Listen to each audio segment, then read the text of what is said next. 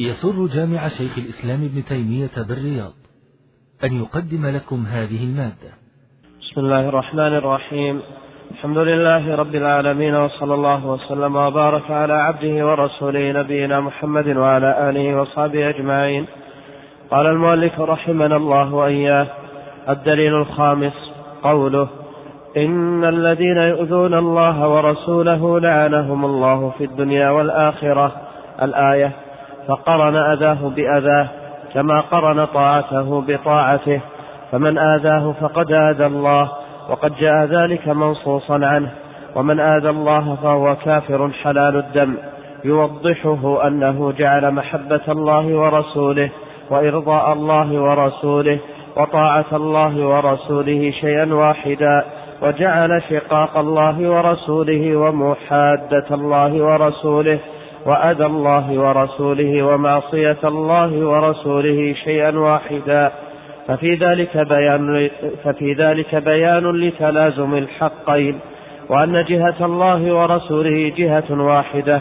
فمن آذى الرسول فقد آذى الله ومن أطاع الرسول فقد أطاع الله لأنه واسطة بين الله وبين الخلق ليس لأحد منهم طريق غيره. وقد أقامه مقام نفسه في أمره ونهيه. وقد أقامه. وقد أقامه مقام نفسه في أمره ونهيه وإخباره وبيانه. فلا يجوز أن نفرق بين الله ورسله في شيء من هذه الأمور. الحمد لله رب العالمين وصلى الله وسلم وبارك على عبده ورسوله نبينا محمد وعلى آله وصحبه أجمعين. ذكر الدليل الخامس من الأدلة القرآنية وكان مضى بالأمس دليلان قدمناهما لأن الكلام فيهما موجز أما هذا الدليل فالكلام فيه مطول كما سيأتي إن شاء الله. الدليل الخامس على كفر الساب للنبي صلى الله عليه وسلم قول الله تعالى إن الذين يؤذون الله ورسوله لعنهم الله في الدنيا والآخرة. ذكر الشيخ رحمه الله تعالى أن هذه الآية دالة على كفر الساب من عدة وجوه. الوجه الأول أن الله قرن أذاه تعالى بأذى رسوله صلى الله عليه وسلم. فمن آذى النبي صلى الله عليه وسلم فقد آذى الله. وقد ورد هذا المعنى في حديث عبد الله بن مغفل رضي الله عنهما في المسند أن النبي صلى الله عليه وسلم قال عن أصحابه رضي الله عنهم لا تتخذوهم غرضا بعدي فمن أحبهم فبحبي أحبهم.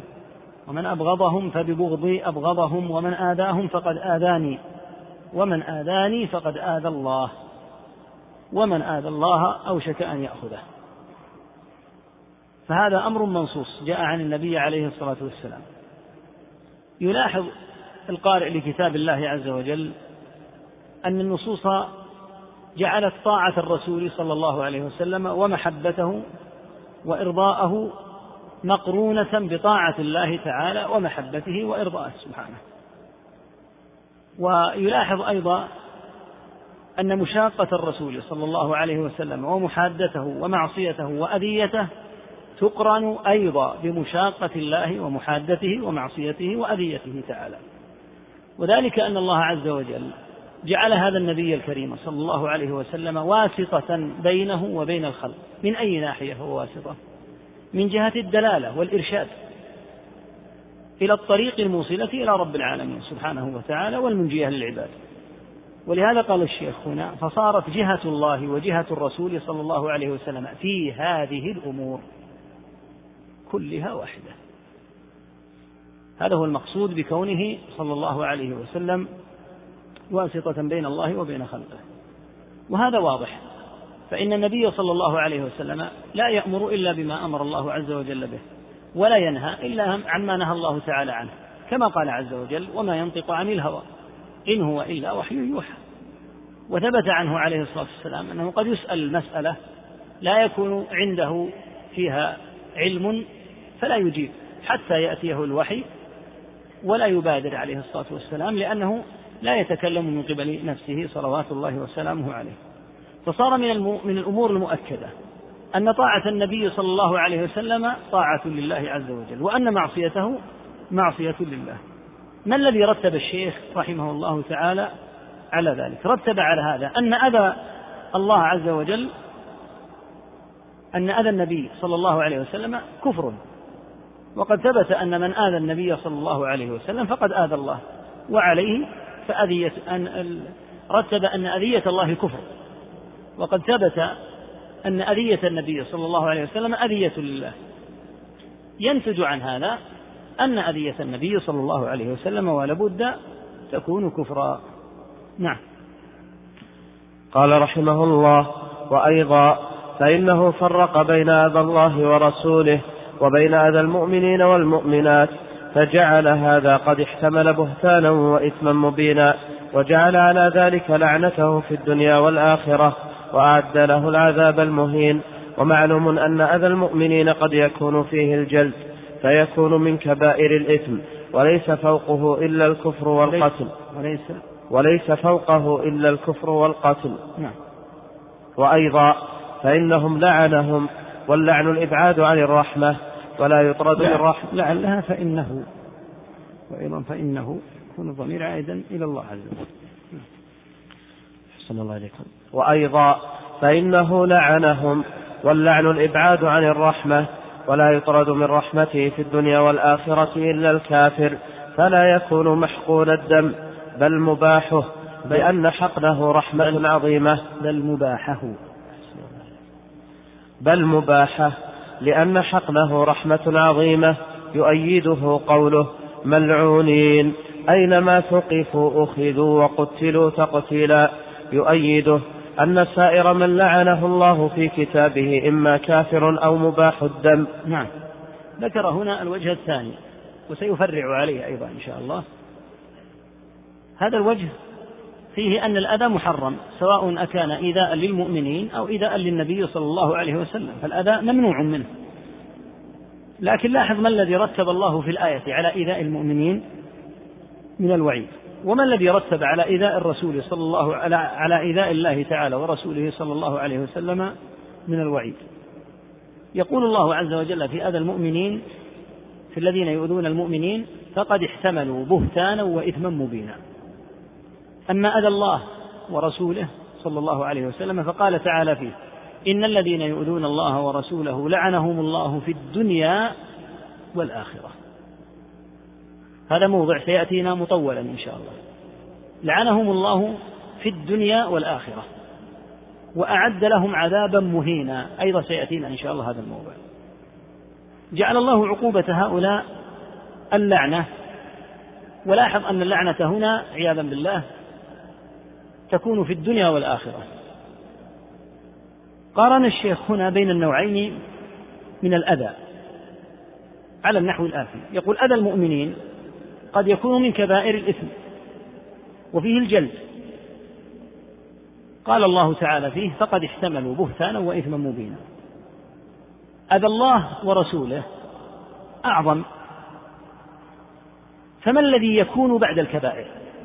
إذا كان أذى المؤمنين فيه صور من الكبائر. قال الله فيه فقد احتملوا بهتانا وإثما مبينا. أذى الله ورسوله لا بد أن يكون أكبر من هذه الكبائر. والذي هو أكبر من جميع الكبائر وهو أكبر الكبائر الكفر.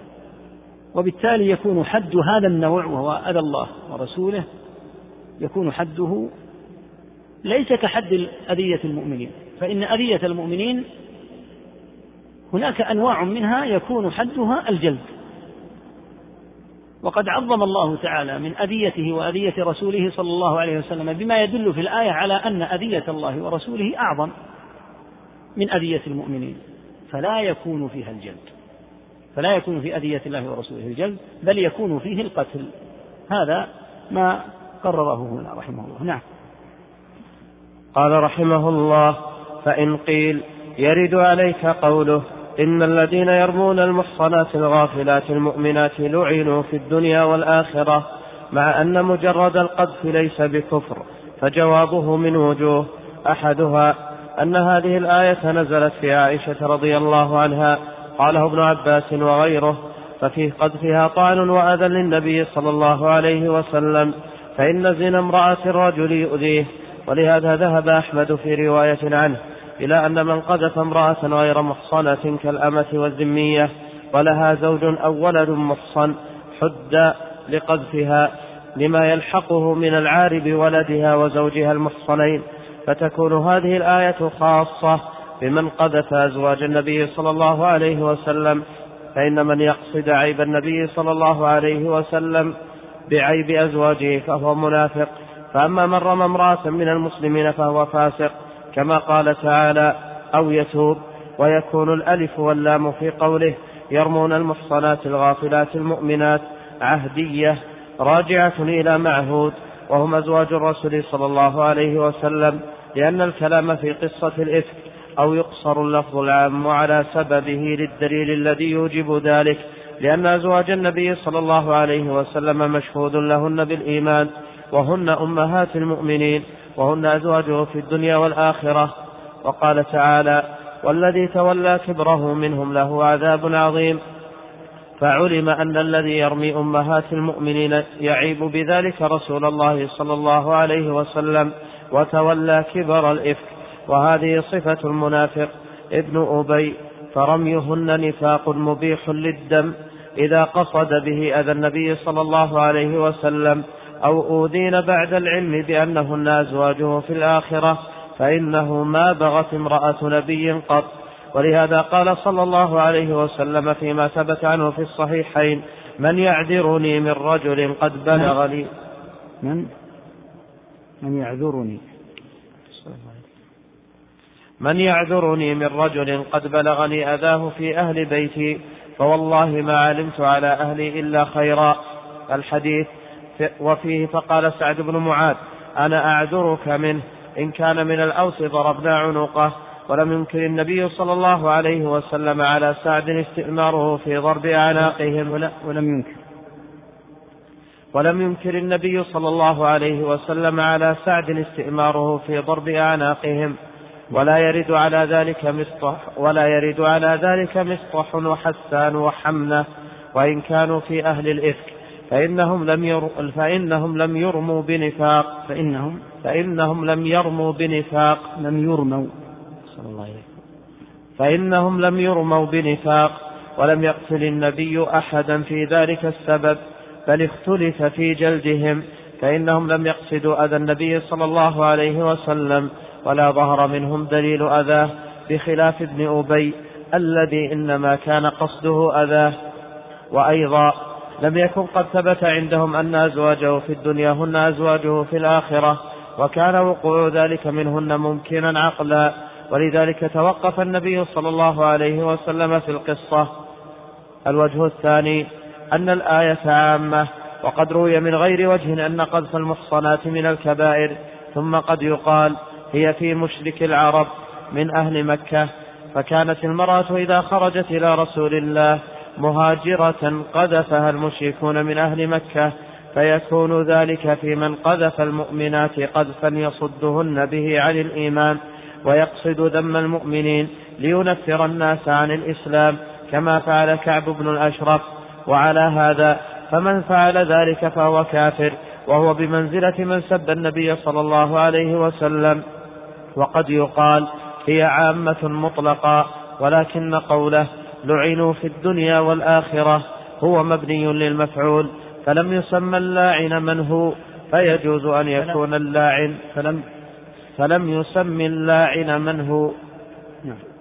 فيجوز أن يكون اللاعن غير فيجوز أن يكون اللاعن غير الله من الملائكة والناس وجاز أن يلعنهم الله في وقت أو يلعن بعضهم دون بعض ويلعنهم بعض خلقه في وقت والله إنما يلعن من كان قذفه طعنا في الدين وأما لعنة خلقه وأما لعنة خلقه بعضهم لبعض فقد تكون بمعنى الدعاء عليهم وقد يكون بمعنى أنهم يبعدون وقد, وقد يكون بمعنى أنهم يبعدونهم عن رحمة الله ويؤيده أن الرجل إذا قذف زوجته تلاعنا وكذلك قوله فنجعل لعنة الله على الكاذبين فمما يلعن به القاذف أن يجلد وترد شهادته ويفسق. فمما, فمما يلعن به القاذف أن يجلد وترد شهادته ويفسق. فإنه عقوبة له وإقصاء عن مواطن الأمن والقبول وهي من رحمة الله. وهذا بخلاف من أخبر الله أنه لعنه في الدنيا والآخرة. فإن لعنة الله توجب زوال النصر عنه من كل وجه. وبعده عن أسباب الرحمة يؤيده أنه قال هنا وأعد لهم عذابا مهينا ولم يجيء ولم يجيء العذاب المهين. ولم ولم يجئ العذاب. صلى الله عليه ولم يجئ العذاب المهين في القرآن إلا للكافرين كقوله وللكافرين عذاب مهين. وأما قوله ومن يعص الله ورسوله ويتعد حدوده يدخله نارا خالدا فيها وله عذاب مهين. فهي في من جحد الفرائض واستخف بها على أنه لم يذكر أنه أعده له. والعذاب إنما أعد للكافرين. فإن جهنم لهم خلقت لأنهم لا بد لهم من دخولها وما هم منها بمخرجين. وأما أهل الكبائر من المؤمنين فيجوز ألا يدخلوها إذا غفر لهم. وإذا دخلوها فإنهم يخرجون منها ولو بعد حين. ذكر رحمه الله تعالى هذا الكلام المطول وهو في الحقيقة سيستغرق إن شاء الله وقفا لأن الشيخ رحمه الله أراد أن يستدل بالآية على ما قرره هنا في شأن الساب وتتبع جملة من النصوص وأورد إرادات وأخذ من بعض الصيغ في الآية ما يدل على الكفر فسنتكلم فيها بإذن الله عز وجل بشكل مجمل. على ما ذكر. ذكر أن الله عز وجل ذكر الله عز وجل أن أن المؤذين له سبحانه أن المؤذين للرسول صلى الله عليه وسلم قد لعنهم الرب عز وجل في الدنيا والآخرة. يقرر الشيخ هنا أن من طرده الله من الرحمة في الدنيا والآخرة لا بد أن يكون كافرا والسبب أن المؤمن يقرب إلى الرحمة في بعض الأوقات. فلا يقال فيه إنه لعن في الدنيا وفي الآخرة. أما من لعن على هذه الصيغة عياذا بالله وأبعد عن الرحمة في الدنيا والآخرة يقول فإنه يكون ممن كفر وأبيح دمه. لأن حقن دمه رحمة عظيمة من الله عز وجل. فلا يثبت هذا في حقه. قطعا في هذه الحالة يحتاج الشيخ حتى يثبت هذا ألا يورد نص فيه وعيد لعاص باللعن في الدنيا والآخرة حتى يضطرد الكلام لأنه يريد أن يأخذ من قوله لعنوا في الدنيا والآخرة أن هذا وعيد في الكفار والمرتدين. فلا بد أن لا يكون هناك نص في أحد العصاة من أهل, من أهل الإسلام ذكر أنه لعن في الدنيا والآخرة وهذا الذي جعل الشيخ يطيل هنا. أيد ما ذكره هنا بآية أخرى وهي قول الله عز وجل في المنافقين ملعونين أينما أينما ثقفوا أخذوا وقتلوا تقتيلا. أينما ثقفوا أي أينما وجدوا. قال الشيخ هنا أخذهم وتقتيلهم بيان لصفة لعنهم. يعني جعل أخذهم وتقتيلهم تبيانا للعن الذي يحل بهم. لأن المنافقين حين جاوروا النبي صلى الله عليه وسلم ألم يكونوا ملعونين؟ على كل حال عياذا بالله هم ملعونون. يقول لم يظهر أثر لعنهم في الدنيا ولم يكن لهم في ذلك وعيد كغيرهم بل تلك اللعنة ثابتة قبل هذا الوعيد وبعده. ماذا يريد أن يرتب على هذا؟ يريد أن يرتب على هذا أن أخذهم وتقتيلهم ناشئ عن لعنتهم. فلا بد أن يكون هذا الأخذ والتقتيل من آثار اللعنة التي أعيدوها عياذا بالله. ثم وضحه رحمه الله بآية وهذا منهجه كما ترى في الكتاب أنه وهذا منهج لأهل السنة عموما. أن توضح الآيات بالآيات وهي من أرفع وأقوى أنواع التفسير. قال يوضحه أن هذه الآية أن مما نزل في كعب بن الأشرف عدو الله الذي ستأتينا قصته قول الله ألم تر إلى الذين أوتوا نصيبا من الكتاب يؤمنون بالجبت والطاغوت إلى قوله أولئك الذين لعنهم الله ومن يلعن الله فلن تجد له نصيرا.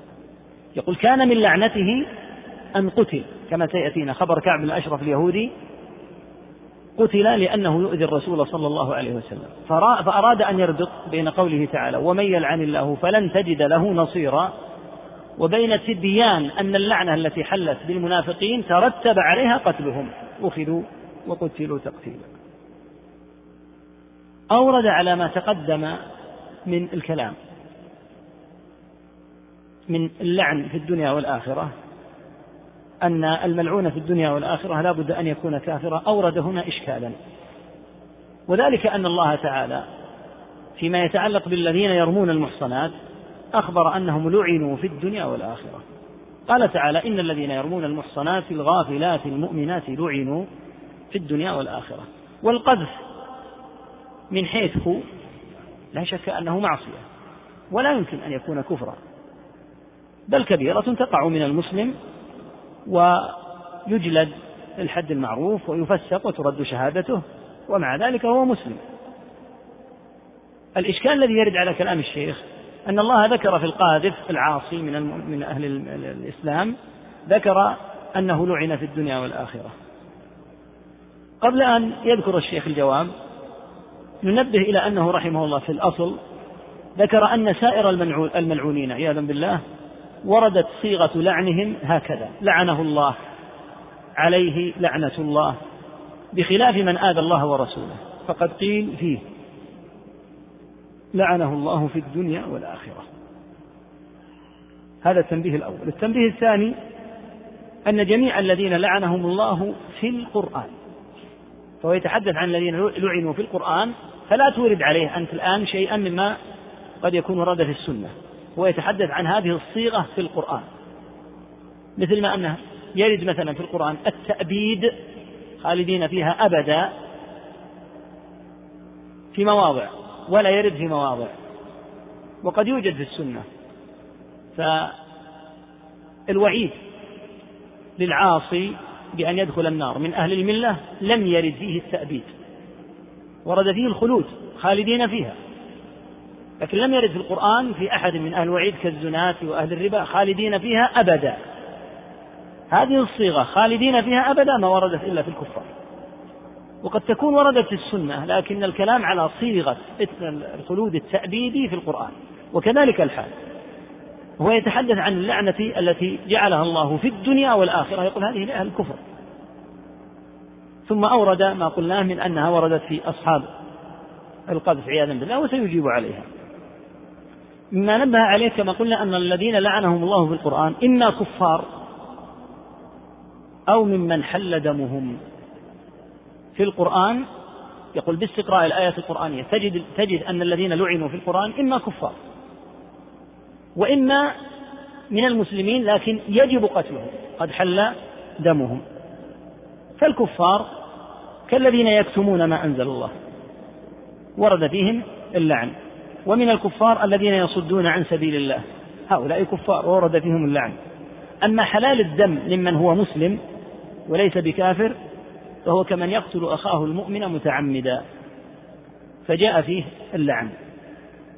يقول الشيخ هذان النوعان المذكوران باللعن في القرآن بخلاف من لعنوا في السنة. فالوضع في السنة قد يختلف لكن هو كما قلنا يتحدث عن الصيغة الواردة في القرآن. فلعن من ليس بكافر ولا حلال الدم موجود كمن غير منار الأرض وكالسارق هذا موجود في السنة. لكن يتحدث الشيخ عن ورود اللعن في القرآن عياذا بالله. يقول إما أن يكون الملعون كافرا وإما أن يكون من المسلمين نعم لكن لا بد أن يكون حلال الدم ممن يجب قتله. بخصوص الآية التي جاء فيها ذكر اللعن في الدنيا والآخرة في حق من رموا المحصنات. مع أن القذف ليس بكفر عند الجميع أجاب عنها الشيخ من عدة وجوه كما سمعت. أول هذه الوجوه أن يقال إن الآية نزلت أصلا في حق عائشة وكذا في حق أزواج النبي صلى الله عليه وسلم. أضف هذه على المختصر عندك. لأن الموجود هنا أنها نزلت في حق عائشة وفي الأصل أنها نزلت في حق عائشة وفي حق زوجات النبي صلى الله عليه وسلم أيضا. وإن كان سيأتينا أن هناك من قال إنها نزلت في حق عائشة رضي الله عنها وحدها. نقل أن ابن عباس رضي الله عنهما قال ذلك قال إن هذه الآية إن الذين يرمون المحصنات الغافلات المؤمنات لعنوا في الدنيا والآخرة قال هي مبهمة ليس فيها توبة. هذا الملاحظ. القذف في هذه الآية لم يذكر للقاذف توبة. ومن قذف مؤمنة يعني من غير أمهات المؤمنين جعل الله له توبة. ثم قرأ الموضعين. والذين يرمون المحصنات إلى قوله إلا الذين تابوا. في عموم المحصنات المؤمنات. أما في هذه الآية فلاحظ أنه لم يستثنى أحد بالتوبة. قال ابن عباس رضي الله عنهما فجعل لهؤلاء توبة. يعني الذين يرمون المؤمنات. ولم يجعل لأولئك توبة يعني الذين يرمون المحصنات الغافلات المؤمنات المراد بهن زوجات النبي صلى الله عليه وسلم. ففرق بين الموضعين. بذكر التوبة هنا وعدم ذكر التوبة هنا. فهم رجل أن يقوم فيقبل رأس ابن عباس من حسن ما فسر. يعني لدقة ما استنبط في الفرق بين هذين الموضعين. يقول شيخ الإسلام بين ابن عباس أن الآية نزلت في من قذف عائشة وأمهات المؤمنين رضي الله عنهن لما في قذفهن من الطعن في النبي صلى الله عليه وسلم وأذيته العظيمة. يقول رحمه الله لعل ما يلحق الرجل من قذف أهله. أعظم مما يلحقه لو أن أحدا قذفه هو. الأذى الذي يصل الإنسان إذا قيل والعياذ بالله إن زوجتك لوثت فراشك. يقول لعله أشد مما لو قيل إنك أنت من الزنا. لهذا نقل عن أحمد في رواية أن من قذف غير محصنة مثل من؟ مثل الأمة ومثل الذمية. لأن الله يقول إن الذين يرمون ليس أي ليس أي امرأة وإنما الذين يرمون المؤمنات لا أي لا أي امرأة. فلو قذف أحد ذمية ما نقول يجوز ورمي الذميات ما يصلح. لأنك الآن ترمي امرأة قد تكون وإن كانت كافرة لكنها لا ترضى بالزنا. لكن هل يلزم الحد؟ من رمى ذمية؟ لا ما يلزمه الحد. لكن جاء عن أحمد في رواية أن من قذف غير محصنة كالأمة والذمية فإنه يحد إذا كان لها زوج أو ولد محصن. فمن قذف ذمية زوجها مسلم. لماذا؟ لأن هذا القذف عاره يلحق الزوج. فرأى أن يحد من قذف هذه الذمية مع أنها غير محصنة لأجل ما يلحق زوجها المسلم من الأذى. هذه رواية عن أحمد. وإن كان عنده رواية أخرى بأنه لا يحد لكن قرب المسألة هذه من هذه استشهد ابن تيمية رحمه الله تعالى في هذا الموضع بقول سعيد بن جبير وأبي الجوزاء والضحاك على أن قول الله إن الذين يرمون المحصنات الغافلات المؤمنات لعنوا في الدنيا والآخرة خاص بأمهات المؤمنين أو بعائشة رضي الله عن الجميع قال الشيخ بناء على هذا ماذا تكون الألف واللام؟ ماذا تكون اللام في قوله تعالى المحصنات؟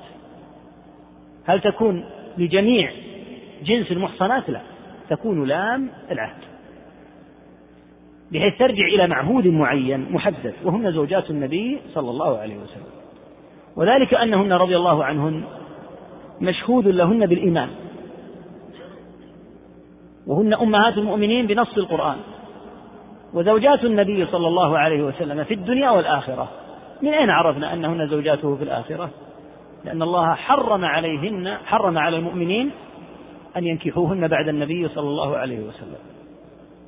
لأن من المعلوم المفروغ منه أن عائشة وحفصة وفلانة وفلانة زوجة محمد صلى الله عليه وسلم في الجنة.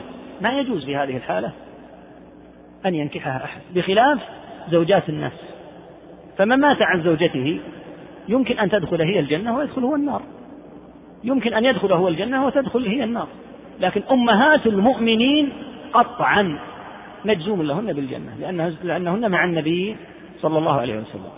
ولهذا لما خيرهن الله عز وجل فاخترن النبي صلى الله عليه وسلم حرم الله على النبي أن ينكح سواهن. لا يحل لك النساء من بعد. ولا أن تبدل بهن من أزواج ولو أعجبك حسنهن. فمنعه من أن يتزوج عليهن ومنعهن ومنع الأمة من أن يتزوجوا أمهات المؤمنين بعده عليه الصلاة والسلام. قال هذا يقرر لك أن اللام هنا عهدية. إن الذين يرمون المحصنات المعينات هؤلاء. لذا قال ابن عباس ليس فيها توبة. لأن مؤذي النبي عليه الصلاة والسلام لا تقبل توبته من القذف إذا تاب حتى يسلم إسلاما جديدا. وعلى هذا فرميهن يعني رمي أمهات المؤمنين بالنفاق والعياذ بالله بالفاحشة نفاق مبيح للدم إذا أراد به أذى النبي صلى الله عليه وسلم. أو آذاهن بعد العلم لأنهن زوجاته في الآخرة. والدليل على أن قذفهن أذى للنبي صلوات الله وسلامه عليه ما ثبت عنه عليه الصلاة والسلام في قصة الإفك. قال من يعذرني؟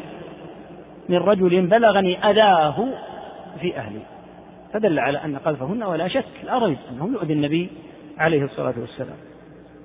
ولهذا لما قال النبي عليه الصلاة والسلام ما قال؟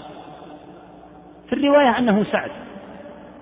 وأورد بعض أهل العلم أن هناك إشكالا لأن سعدا الظاهر أنه رضي الله عنه توفي قبل ذلك ولهذا قد يكون والله أعلم هو أسيد بن حضير أو نحوه من الأوس. على كل حال هو رجل أوسي لأن القاذف عدو الله ابن أبي وهو من الخزرج. لما قال النبي عليه الصلاة والسلام من يعذرني من رجل بلغني أذاه في أهلي؟ قال أنا أعذرك يا رسول الله. إن كان منا معشر الأوس ضربنا عنقه. وإن كان من إخواننا الخزرج أمرتنا بأمرك. مرنا بأي أمر حتى لو كان قتلا له. يقول هل أنكر النبي صلى الله عليه وسلم عليه أن طلب قتل هذا القاذف لم ينكر عليه. لكن يبقى إشكال أيضا. الشيخ تتبع الوجوه من كما سمعت من جميع يعني من جميع الجهات التي قد ترد عليه إذا وجهت الآية هذا التوجيه الذي يتعلق بمن خاض في الإفك ماذا يقال عن من خاضوا في الإفك ممن هم من المؤمنين قطعا؟ كمصطح وهو من أهل بدر رضي الله عنه وحسان وحمنة رضي الله عنهما فإنهما فإنهم الثلاثة هؤلاء خاضوا رضي الله عنهم في موضوع الإفك بما لا ينبغي. وهم مؤمنون. فما الجواب إذا قيل إن من قذف أمهات المؤمنين آذى النبي عليه الصلاة والسلام ومن آذى النبي صلى الله عليه وسلم فحده فحكمه الكفر واستوجب بذلك القتل. يقول يرد إشكال هنا عليك. أجاب الشيخ بأن هؤلاء رضي الله عنهم لم يكن ذلك منهم أي الكلام في ما وقع ما ذكر عن حادثة الإفك. لم يكن ذلك منهم بعد ثبوت أن زوجات النبي صلى الله عليه وسلم زوجات له في الآخرة. يقول خاضوا باعتبار أنهن نساء من زوجاته عليه الصلاة والسلام. يرد من حيث الورود العقلي يرد أن تقع الواحدة منهن في شيء مما لا ينبغي فيطلقها النبي عليه الصلاة والسلام. فلا تكون أما للمؤمنين. فمن حيث الورود العقلي يقول يرد هذا. يقول والدليل على أنه يرد عقلا أن النبي صلى الله عليه وسلم لما وقع ما وقع وخاضوا في الإفك توقف. واستشار علي رضي الله عنه في إمساك عائشة رضي الله عنها استشار زيدا أو تطليقها. قل لولا أن الأمر من حيث من حيث الإمكان من حيث الإمكان. لولا أنه وارد ما فعل ذلك النبي عليه الصلاة والسلام. إذا فالذين خاضوا هؤلاء الثلاثة من أهل الإيمان الذين خاضوا لم يكن هذا الخوض منهم بعد ثبوت أن زوجات النبي صلى الله عليه وسلم زوجات له في الآخرة. وقلنا إنه لو تصور أحد أن يقع عياذا بالله من إحداهن شيء من هذا فبالإمكان أن تطلق من قبل النبي عليه الصلاة والسلام فلا تكون أما للمؤمنين. هذا من حيث الإمكان العقلي لكن من حيث الحكم الشرعي اتضح أن هذا من المحال. ولهذا قال أهل العلم ما بغت يعني ما زنت امرأة نبي قط حتى لو كانت كافرة. لماذا؟ إكراما لله لجناب نبيه أن يدنس فراشه. فيقال عياذا بالله وأجل الله أنبياءه. هذا النبي امرأته زانية هذا مستحيل أن يقع حتى لو كانت كافرة. كامرأة لوط وكامرأة نوح الخيانة المذكورة في الآية يقينا وجزما ليست خيانة الفراش لكن خيانة الكفر والكفر أعظم الخيانات فخانتاهما ليس المقصود خانتاهما الخيانة التي يترتب عليها الزنا. لا لكونهما معصومتين لا لكن لأن الله تعالى طهر فرش أنبيائه صلى الله عليه وسلم من أن تدنس بأن يقال زوجة هذا النبي زانية هذا لا لا يكون.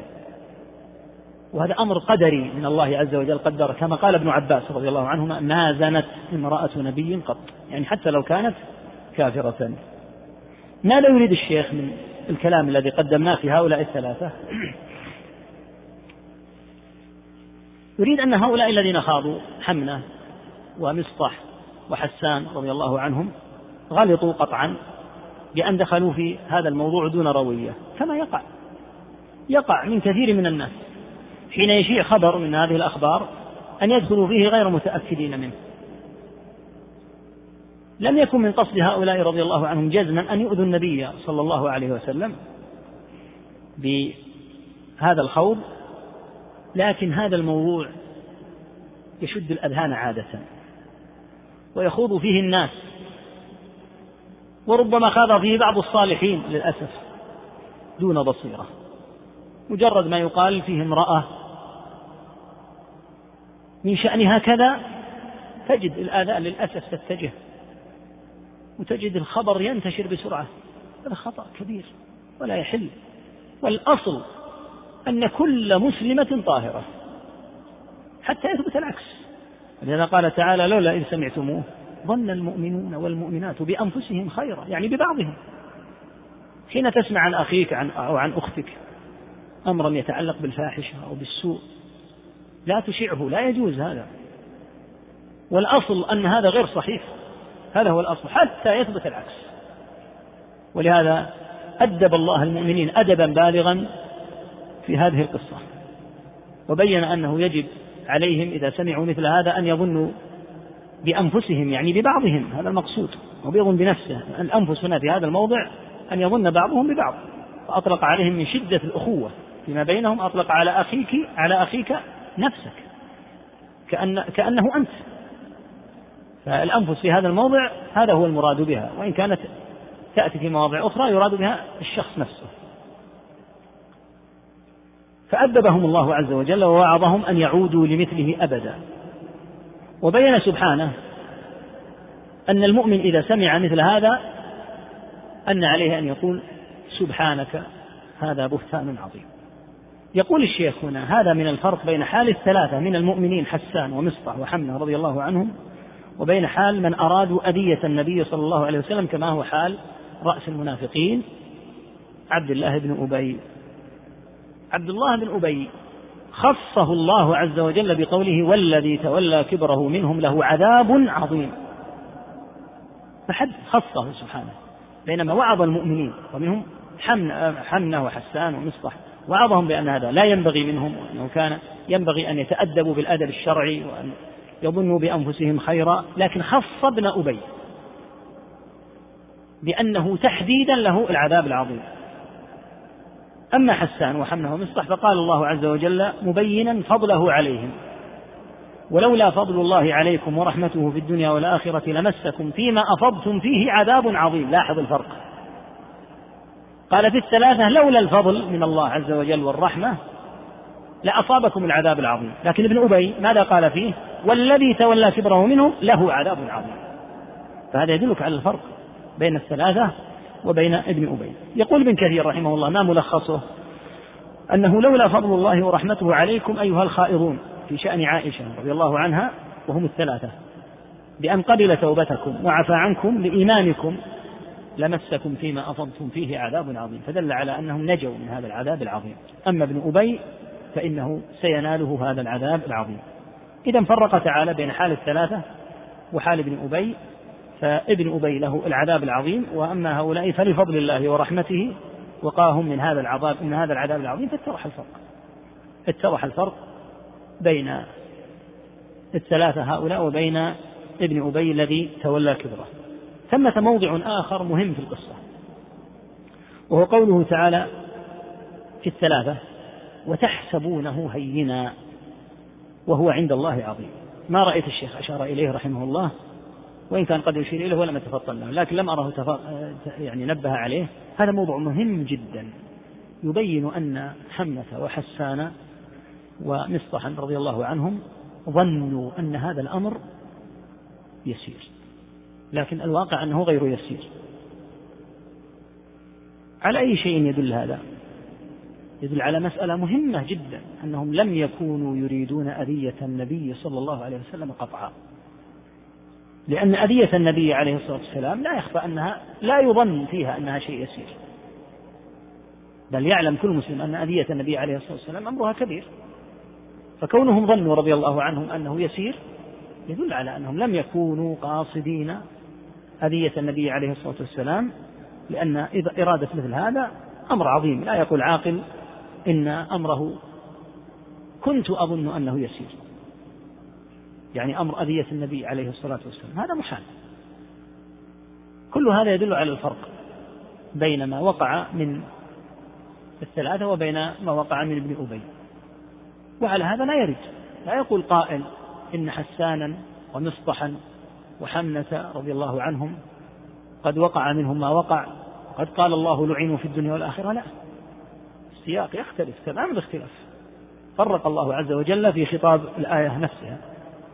بين هؤلاء وبين ابن أبي العدو المبين. ذكر بعد ذلك الوجه الثاني بعد أن فرغ من بيان هذا الوجه الذي فيه أن الآية خاصة بزوجات النبي صلى الله عليه وسلم. ذكر وجها ثانيا وهو لو قيل إن الآية إن الذين يرمون المحصنات الغافلات المؤمنات عامة وإن الألف واللام لا دليل على أنها عهدية وإن اللام لا دليل على أنها عهدية بحيث تخص تخص بعائشة. بل الآية خرجت مخرج الآيات العامة والجمع. إذا دخلته الألف واللام المحصنات الأصل أنه من صيغ العموم. فلا يقال إن المقصود به عائشة أو زوجات النبي صلى الله عليه وسلم تحديدا إلا بدليل. يقول لو قيل إن الآية عامة هل يقدح هذا في ما ذكره رحمه الله من أن اللعنة في الدنيا والآخرة لا يكون إلا لمن هو من الكفار. فإذا كانت الآية عامة قد يقال إنه يقدح لأن اتضح الآن أن المسألة مسألة قذف معتاد. فكيف يقال إن هؤلاء لعنوا في الدنيا والآخرة فيكونون كفارا مع أن القذف ليس بكفر؟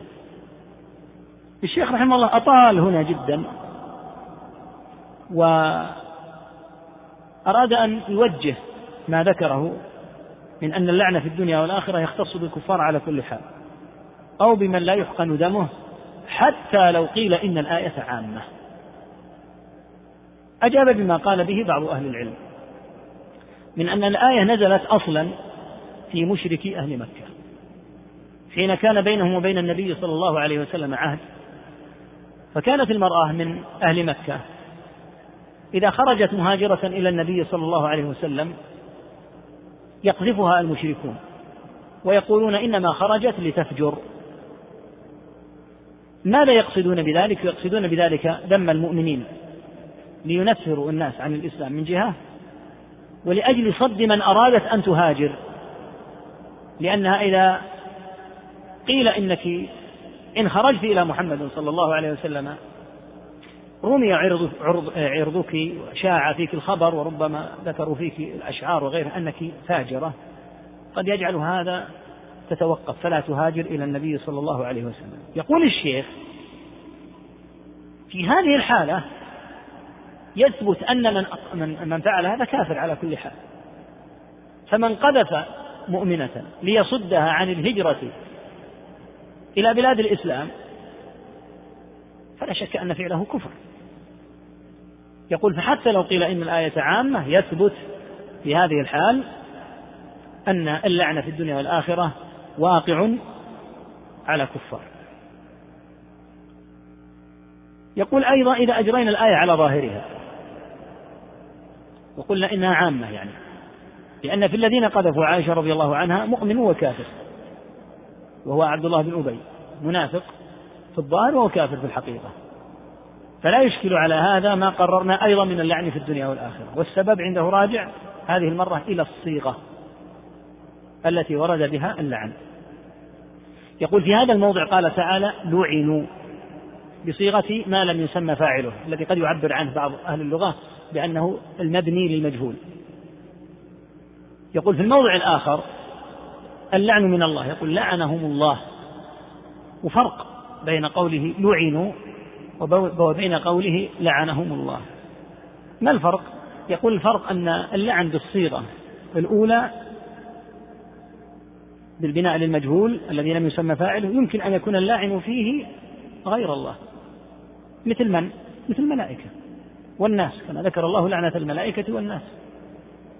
ويجوز أن أن يلعنهم الله في وقت. ويلعنهم خلقه أيضا في وقت. ويجوز أن يتولى الله عز وجل لعنة بعضهم تحديدا. وهم من؟ هم الذين قذفوها طعنا في الدين فيكون اللعن من الله لأنهم قد قذفوا طاعنين في الدين. ويلعن الآخر ويلعن خلقه الآخرين الذين قذفوا بغير هذا القصد. يقول فالصيغة الآن فرقت بين من اللاعن؟ اللاعن في الذين تعرضوا للمؤمنات بقصد صدهن عن الهجرة والتنفير من الإسلام لعنهم الله. أما الصيغة الأخرى ففيها اللعن بالبناء للمجهول فيمكن أن يكون اللاعن غير الله عز وجل كالملائكة والناس ويمكن أن يلعن الله عز وجل بعضهم ممن قصد الصد عن الدين ويلعن خلقه الصنف الثاني. ولا شك أن لعنة الله أعظم. يعني لعنة الله قطعا عياذا بالله أعظم من لعنة الناس. أو حتى لعنة الملائكة. إذا لعن الله عياذا بالله فاللعن من الله أشد. يقول أيضا لعنة الخلق قد تكون بمعنى الدعاء عليهم. أو بمعنى أن يبعدهم الله عز وجل عن الرحمة. قرب لك المسألة في موضوع اللعان الذي يكون بين الرجل وامرأته. إذا قذف الرجل زوجته تلاعنا. ماذا يقول في الخامسة؟ يدعو الزوج على نفسه بأن يلعنه الله إن كان من الكاذبين. يقول وكذلك أمر المباهلة حين يتباهل اثنان على مسألة من المسائل. كأن يتباهل مسلم مع كافر. أو حتى لو تباهل سني مثلا مع مبتدع في مسألة من المسائل. كأن يتباهل السني على أن الله تعالى استوى على عرشه. يقول أباهل على هذا. ويباهل المبتدع على تأويل الاستواء. فيقول السني من شدة يقينه أنا أباهلك. فأقول لعنة الله على الكاذب منا. المباهلة يترتب عليها عقوبة. الغالب أنه يعاقب. من باهل الغالب أنه يعاقب وتحل به النقمة. وإن كان وإن كان قد يملى له عياذا بالله. وفي موضوع المباهلة يلاحظ أمر وأن الخوف المباهلة ينبغي أن يكون من قبل أهل العلم. متى يباهل؟ ومن الذي يباهل؟ وما الصيغة؟ تباهل الرافضي ما يفرض عليك الرافضي صيغة المباهلة. تقول ما أباهل أنا بهذا الشكل. أباهل بصيغتك أنت؟ لا. أنا أباهل بصيغتي. بصيغة أهل السنة. وأفرضها عليك وأرغم بها أنت. أما أن أباهل بطريقتك أنت؟ لا ما أباهل. فللمباهلة الصيغة ما يقول باهل بطريقتي؟ لا ما أباهل بطريقتك. أنا أفرض عليك السنة ولا تفرض علي الرفض. فالحاصل أن أمر المباهلة قد يطول الكلام فيه لكن الواقع أن أمر المباهلة يترتب عليه. بلا شك لعن عياذا بالله وفيه يلعن المباهل نفسه إن كان كاذبا. فنجعل لعنة الله على الكاذبين. فيقول أمر المباهلة يتباهل الطرفان بجعل اللعنة على الكاذب منهما. قال مما يلعن به القاذف أن يجلد. يعني كأنه يقول إن الجلد فيه تبيان لأمر اللعن. وترد شهادة القاذف ويفسق. لاحظ ماذا قال الشيخ بعدها؟ قال وفي ذلك رحمة له. لأن الحد تطهير. ورد شهادته. وتفسيقه. هذه ليست سهلة عليه. حتى لو رأى الهلال وهو صادق في رمضان وأتانا قلنا مردود الشهادة. لا تقبل شهادتك ولو أقسمت الأيمان المغلظة أنت فاسق. أنت مردود الشهادة. أنت قذفت وحددناك وجلدناك إلا أن يتوب قطعا. إذا تاب فقد استثناه الله. إلا الذين تابوا. يقول هذا الذي يقع للقاذف لا شك أنه رحمة من الله لأنه يخفف عليه. وجاء عنه عليه الصلاة والسلام أن الله عز وجل جعل هذه الحدود كفارات لأهلها. يقول بخلاف من لعنه الله بنفسه. في الدنيا والآخرة. فإن ذلك مبعد عن الرحمة عياذا بالله. أيد الشيخ ما قال مرة أخرى بصيغة أخرى في الآية ليأخذ من كل هذا أن الساب كافر. حيث قال إن قول الله عز وجل إن الذين يؤذون الله ورسوله لعنهم الله في الدنيا والآخرة بما ختم الله الآية وأعد لهم عذابا مهينا. قال ولم يجئ العذاب المهين في القرآن إلا للكفار. كما قال تعالى وللكافرين عذاب مهين. وكأنه رحمه الله استقرأ الآيات وأوردها رحمه الله في الأصل استقرأ الآيات الواردة في العذاب فوجدها كذلك العذاب المهين يكون للكفار بخلاف العذاب العظيم. لكن العذاب المهين استقرأ الآيات رحمه الله في القرآن فوجدها في الكفار. والذين كفروا وكذبوا بآياتنا فأولئك لهم عذاب مهين. وإذا علم من آياتنا شيئا اتخذها هزوا أولئك لهم عذاب مهين. وقال في المنافقين اتخذوا أيمانهم جنة فصدوا عن سبيل الله فلهم عذاب مهين. وساق عددا من الآيات. قال لم يجئ العذاب المهين في القرآن إلا في حق الكفار. طيب يجيء آية ذكر فيها العذاب المهين في حق العصاة. وهي قوله تعالى ومن يعص الله ورسوله ويتعد حدوده يدخله نارا خالدا فيها وله عذاب مهين. ذكر هنا أن الصيغة ليس فيها أن العذاب أعد لهم. قال ولهم وله عذاب مهين. الصيغة التي وردت في الآية أعد لهم العذاب المهين. وأيضا قال هي والله أعلم محمولة على من جحدوا الفرائض. فليس المقصود بالعصيان هنا العصيان المجرد وإنما عصيان الكفار فهم الذين استخفوا بالفرائض وجحدوها لا من عصى عصيانا مجردا. ولهذا حمل العصيان هنا على عصيان الكافر. قال وبناء عليه لا يشكل إذا إذا هذا يعني ما ما ما, قد ما يشكل على ما قدمنا. لأن العذاب المهين مرة أخرى مختص بالكفار حتى في هذه الآية. إذ العصيان هنا هو العصيان الأكبر ومعلوم أن العصيان والفسق والظلم والشرك والكفر والنفاق منها ما هو أكبر ومنها ما هو أصغر. فالفسق يطلق على أفسق الفاسقين وأكثر الكافرين وهو إبليس. ففسق عن أمر ربه. هل يقال إنه فسق كفسق؟ الذي الذين أمر الله بالتأكد من خبرهم؟ إن جاءكم فاسق بنبأ فتبينوا لا إن جاءكم فاسق من عصاة المسلمين. أما فسق إبليس فهو أكبر قطعا. وهكذا الظلم. قال تعالى والكافرون هم الظالمون. الظلم هنا الظلم الأكبر. إن الشرك لظلم عظيم. ويرد الظلم الذي يقع من المسلم. ثم أورثنا الكتاب الذين اصطفينا من عبادنا فمنهم ظالم لنفسه. من عصاة المسلمين. ونص في الآية على أنه هو والسابق بالخيرات والمقتصد في الجنة. فالظلم والفسق والكفر والشرك والعصيان على نوعين منها ما هو أكبر ومنها ما هو أصغر ومن الخطر الكبير أن يحمل إنسان نصا من النصوص على أن المراد به الكفر الأكبر وهو وارد في الكفر الأصغر. هذا خطير جدا لأن معنى ذلك أنك تكفر من لا يكفر؟ وهكذا الشرك. إذا ورد في الشرك الأصغر وظننته في الأكبر كفرت المسلم لأن المشرك شركا أصغر. لا شك أنه من المسلمين.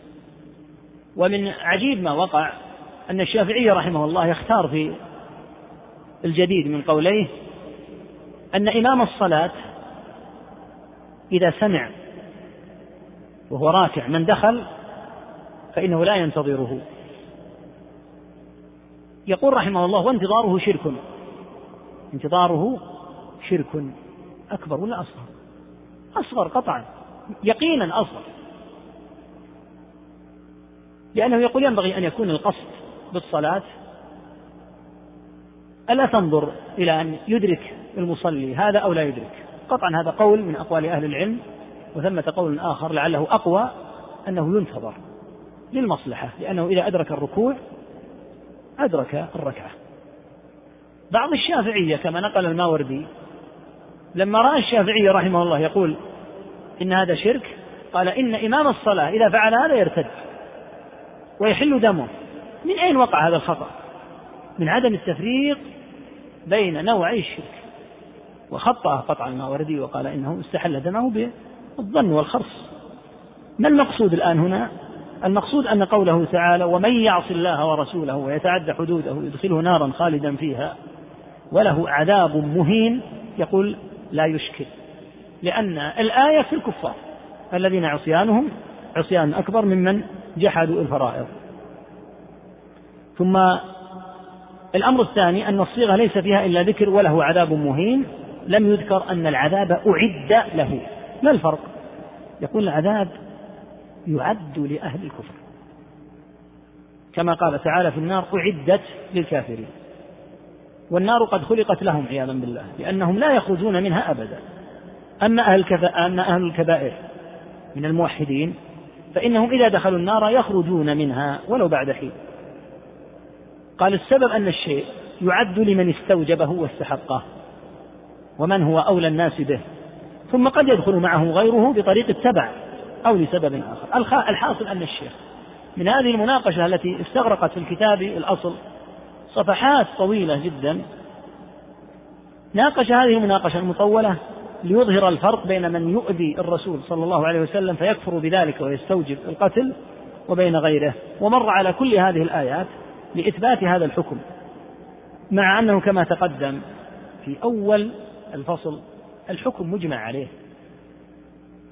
هذا الأمر مجمع عليه. أن من سب النبي عليه الصلاة والسلام فإنه يستوجب القتل ويكون كافرا. ما في هذا نقاش. لكن أتى بكل هذه الآيات وبكل هذه النصوص مما قد يكون الوجه فيه قويا جليا واضحا ومما قد يكون في الوجه شيء من الخفاء وقد ينازعه بعض أهل العلم فيه. ويورد أيضا أن بعض الآيات لا تشكل لو لم توجه لا, يعني لا يتوجه على كلامه كذا وكذا من النصوص وهذا الحقيقة فيه دربة قوية وكبيرة لطالب العلم في التعامل مع النصوص وكيفية الاستنباط منها من قبل إمام آتاه الله عز وجل ما آتاه من الفهم والبصيرة في الكتاب والسنة ويشبه ما فعله في هذا الكتاب يشبه ما حصل منه في كتاب منهاج السنة في الرد على الرافضة. فإن الشيخ رحمه الله في هذا الكتاب في الحقيقة هذا الكتاب يعد بالنسبة للرافضة بمثابة السم الزعاف. شديد جدا عليهم ولهذا يبغضون ابن تيمية بغضاء شديدة. لأن الحقيقة أن الشيخ تتبع الرافضة تتبعا من أعجب ما يكون من التتبع. حتى أنها أخذت بعض الرسائل مستقلة مثلا رسالة مستقلة في الجوانب العقلية في نقاش ابن تيمية الرافضة فقط في الجوانب العقلية. لأنه استخدم معهم كل شيء رحمه الله. استخدم القرآن والسنة وإجماع الأمة والتاريخ واللغة والعقل بحيث صار هؤلاء كما قيل في أقماع السمسم. لا يستطيعون الخروج من شدة ما تتبعهم. فكثير من الوجوه التي في منهاج السنة غاية غاية في القوة. وبعض من الوجوه يكون أمرها دون ذلك في القوة لأن هذه طريقة الشيخ. أن يورد ما استطاع من الأدلة في المسألة المتعلقة به ولما كان الكتاب مصنفا في صارم مسلول على شاتم الرسول صلى الله عليه وسلم استوعب رحمه الله ما استطاع استيعابه من هذه النصوص. لذلك قلت بالأمس إن سنؤخر هذا الوجه لأني أعلم أنه يطول جدا وقدمنا الوجهين أو الأدلة الأخرى كل لهذا الغرض. الآن نشرع إن شاء الله في أدلة السنة. لأن شرحنا بالأمس بقية الآيات فسنبدأ إن شاء الله الآن في الفصل المتعلق بأحاديث النبي صلى الله عليه وسلم الدالة على قتل السبت. نعم. قال رحمه الله فصل. وأما السنة فأحاديث. ذكر هنا فصلا في الأحاديث الواردة في قتل من سب النبي صلى الله عليه وسلم. اعتنى المصنفون بالمسألة. فبوب أبو داود رحمه الله في كتاب الحدود من كتاب السنن بابا في الحكم في من سب النبي صلى الله عليه وسلم. روى فيه حديثين يأتي يأتيان إن شاء الله. وأثر عن أبي بكر رضي الله عنه يأتي إن شاء الله أيضا. أما النسائي في السنن فجعل في كتاب تحريم الدم ترجمة في الحكم في من سب النبي صلى الله عليه وسلم. ذكر فيه أيضا أحد الأحاديث الواردة هنا وكذلك خبر الصديق وسيأتي إن شاء الله. فاعتنى أهل العلم بالمسألة. وبيان الحكم في عدو الله الخبيث الساب للنبي عليه الصلاة والسلام. وأورد ابن تيمية جملة كثيرة من النصوص رحمه الله منها ما هو ثابت عنده صحيح ومنها ما هو في الصحيحين لا إشكال في ثبوته ومنها ما قواه بالأسلوب الذي سنذكره إن شاء الله تعالى لاحقا. فعمل في الأدلة هنا في السنة كما عمل في أدلة القرآن. يعني استوعب ما استطاع أن يستوعب من الأدلة. الدالة على أن الساب يقتل. نعم. قال رحمه الله الحديث الأول ما رواه الشافعي عن علي رضي الله عنه أن يهودية كانت تشتم النبي صلى الله عليه وسلم وتقع فيه. كانت أن يهودية كانت تشتم النبي صلى الله عليه وسلم وتقع فيه فخنقها رجل حتى ماتت فأبطل رسول الله صلى الله عليه وسلم دمها. رواه أبو داود وابن بطة واستدل به أحمد وروي أن الرجل كان أعمى وهو حديث جيد وهو متصل لأن الشعبي رأى عليا ولو كان مرسلا فهو حجة وفاقا لأن الشعبي صحيح المراسيل عندهم ليس له مرسل إلا صحيح وهذا صريح في جواز قتلها لأجل شتم النبي صلى الله عليه وسلم وهو دليل على قتل الذمي والمسلم والمسلمة إذا سب بطريق الأولى. ذكر هذا الحديث الأول يرويه الشعبي رحمه الله آمر بشراحيل من أئمة المسلمين المشاهير عن علي رضي الله عنه في شأن هذه اليهودية. كما سمعت تسب النبي عليه الصلاة والسلام فقتلها أحد المسلمين بالخنق حتى ماتت. ماذا كانت تفعل؟ كانت قبحها الله تشتم النبي صلى الله عليه وسلم فأبطل النبي صلى الله عليه وسلم دمها يعني صارت مهدرة الدم. الحديث استدل به أحمد كما ذكر الشيخ رحمه الله وتقدم معنا أن أحمد رحمه الله استدل به على المسألة. وقد جود الشيخ كما عندك هنا جود سند الحديث بالنظر إلى أن الشعبي رحمه الله رأى عليا. فرق بين الرؤية والرواية. قد يراه ولا يروي عنه يعني يراه يخطب جمعة مثلا أو يراه مرة يعني أدركه. أما الرواية عنه فأمر آخر. ذكر ابن حجر في تهذيب التهذيب أن الشعبي رحمه الله أدرك غير واحد من أصحاب النبي صلى الله عليه وسلم ونقل عن الحاكم النيسابوري أنه رأى عليا رضي الله عنه لكن لم يسمع منه. دار قطني في العلل كما نقل أيضا ابن حجر قال لم يسمع من علي حرفا إلا واحدا. يقول ابن حجر كأنه عنا ما أخرجه الشيخان عن علي رضي الله عنه في رجم المرأة التي جلدها ثم رجمها. يقول ابن تيمية موجها السند هنا إن كان المروي في قتل اليهودية مرسلا فهو حجة. لماذا يكون حجة؟ والمرسل عند كثير من أهل العلم ضعيف. يقول لأن الشعبية صحيح المراسيل. ليس له مرسل إلا صحيح. ثم ذكر أن حديث ابن عباس الآتي سيأتينا إن شاء الله حديث ابن عباس يعد شاهدا للقصة. فإما أن الخبرين قصة واحدة رويت عن علي رضي الله عنه بهذا السند ورويت عن ابن عباس رضي الله عنهما من طريق عكرمة. فتعبد يعبد, يعبد هذا السند هذا السند. أو أن يكون أو أن تكون أو أن تكون قصتين فيشهد لهذه القصة. من قبل تلك القصة في عموم الحكم. ثم ذكر الشيخ أن عوام أهل العلم يقبلون مثل هذا. أيضا جاء ما يوافق هذه الرواية عن أصحاب النبي صلى الله عليه وسلم. قال ومثل هذا المرسل لا يتردد الفقهاء في الاحتجاج به. يعني حفه جملة من الأمور التي تدل على صحته من جهة أن مراسيل الشعبي يقول الشيخ إنها تكون صحيحة من جهة أن الخبر يشهد له خبر ابن عباس رضي الله عنهما الآتي من جهة أن عمل الصحابة رضي الله تعالى عنهم وأرضاهم على نفس ما دل عليه الخبر هنا يقول فهذا كله مما يتقوى به سند الحديث.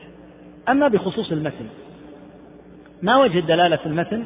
يقول هذا نص في جواز قتلها لأجل شتم النبي صلى الله عليه وسلم فهو دليل على قتل المسلم وقتل الذمي إذا سب بطريق الأولى. لماذا؟ لماذا يقول دليل على قتل الذمي بطريق الأولى؟ وهذه يهودية. السبب دقيق جدا. أن اليهود لما قدم النبي عليه الصلاة والسلام وادعهم النبي صلى الله عليه وسلم فكانت هذه اليهودية موادعة مهادنة. لما قدم عليه الصلاة والسلام وادع جميع اليهود موادعة مطلقة ولم يضرب عليهم الجزية. قال وهذا مشروع عند أهل العلم متواتر بينهم. حتى قال الشافعي لم أعلم فيه مخالفا. من أهل العلم بالسير معنى ذلك أن الذمي يتوجه له الأمر أشد. إذا كان النبي صلى الله عليه وسلم أهدر دم هذه اليهودية التي هي موادعة مهادنة بدون جزية. ما مزية الجزية؟ الجزية من أكبر العلامات على ماذا؟ على الرضوخ للحكم. وعلى أن ولهذا يقول أهل العلم إنه لا يجوز إعطاء عقد الذمة باستثناء الجزية. عقد الذمة غير عقد الموادعة والمهادنة هذا. يقول فقتلت هذه وهي موادعة مهادنة لا تدفع الجزية. فكيف بالذمي الذي يدفع؟ الجزية. هذا وجه قوله إن قتلها من باب أولى. أما المسلم فقتله من باب أولى لأنه يرتد. والمرتد كما قال أهل العلم المرتد. قتاله أوجب من قتال أي كافر. لماذا؟ قالوا لأن كل الكفار يمكن أن يعقد معهم صلح. أما المرتد لو قال سأبقى على ردتي وسأدفع الجزية يقول لا يقبل منه جزية ولا يقبل منه صلح ولا يقبل معه هدنة يجب قتله مباشرة.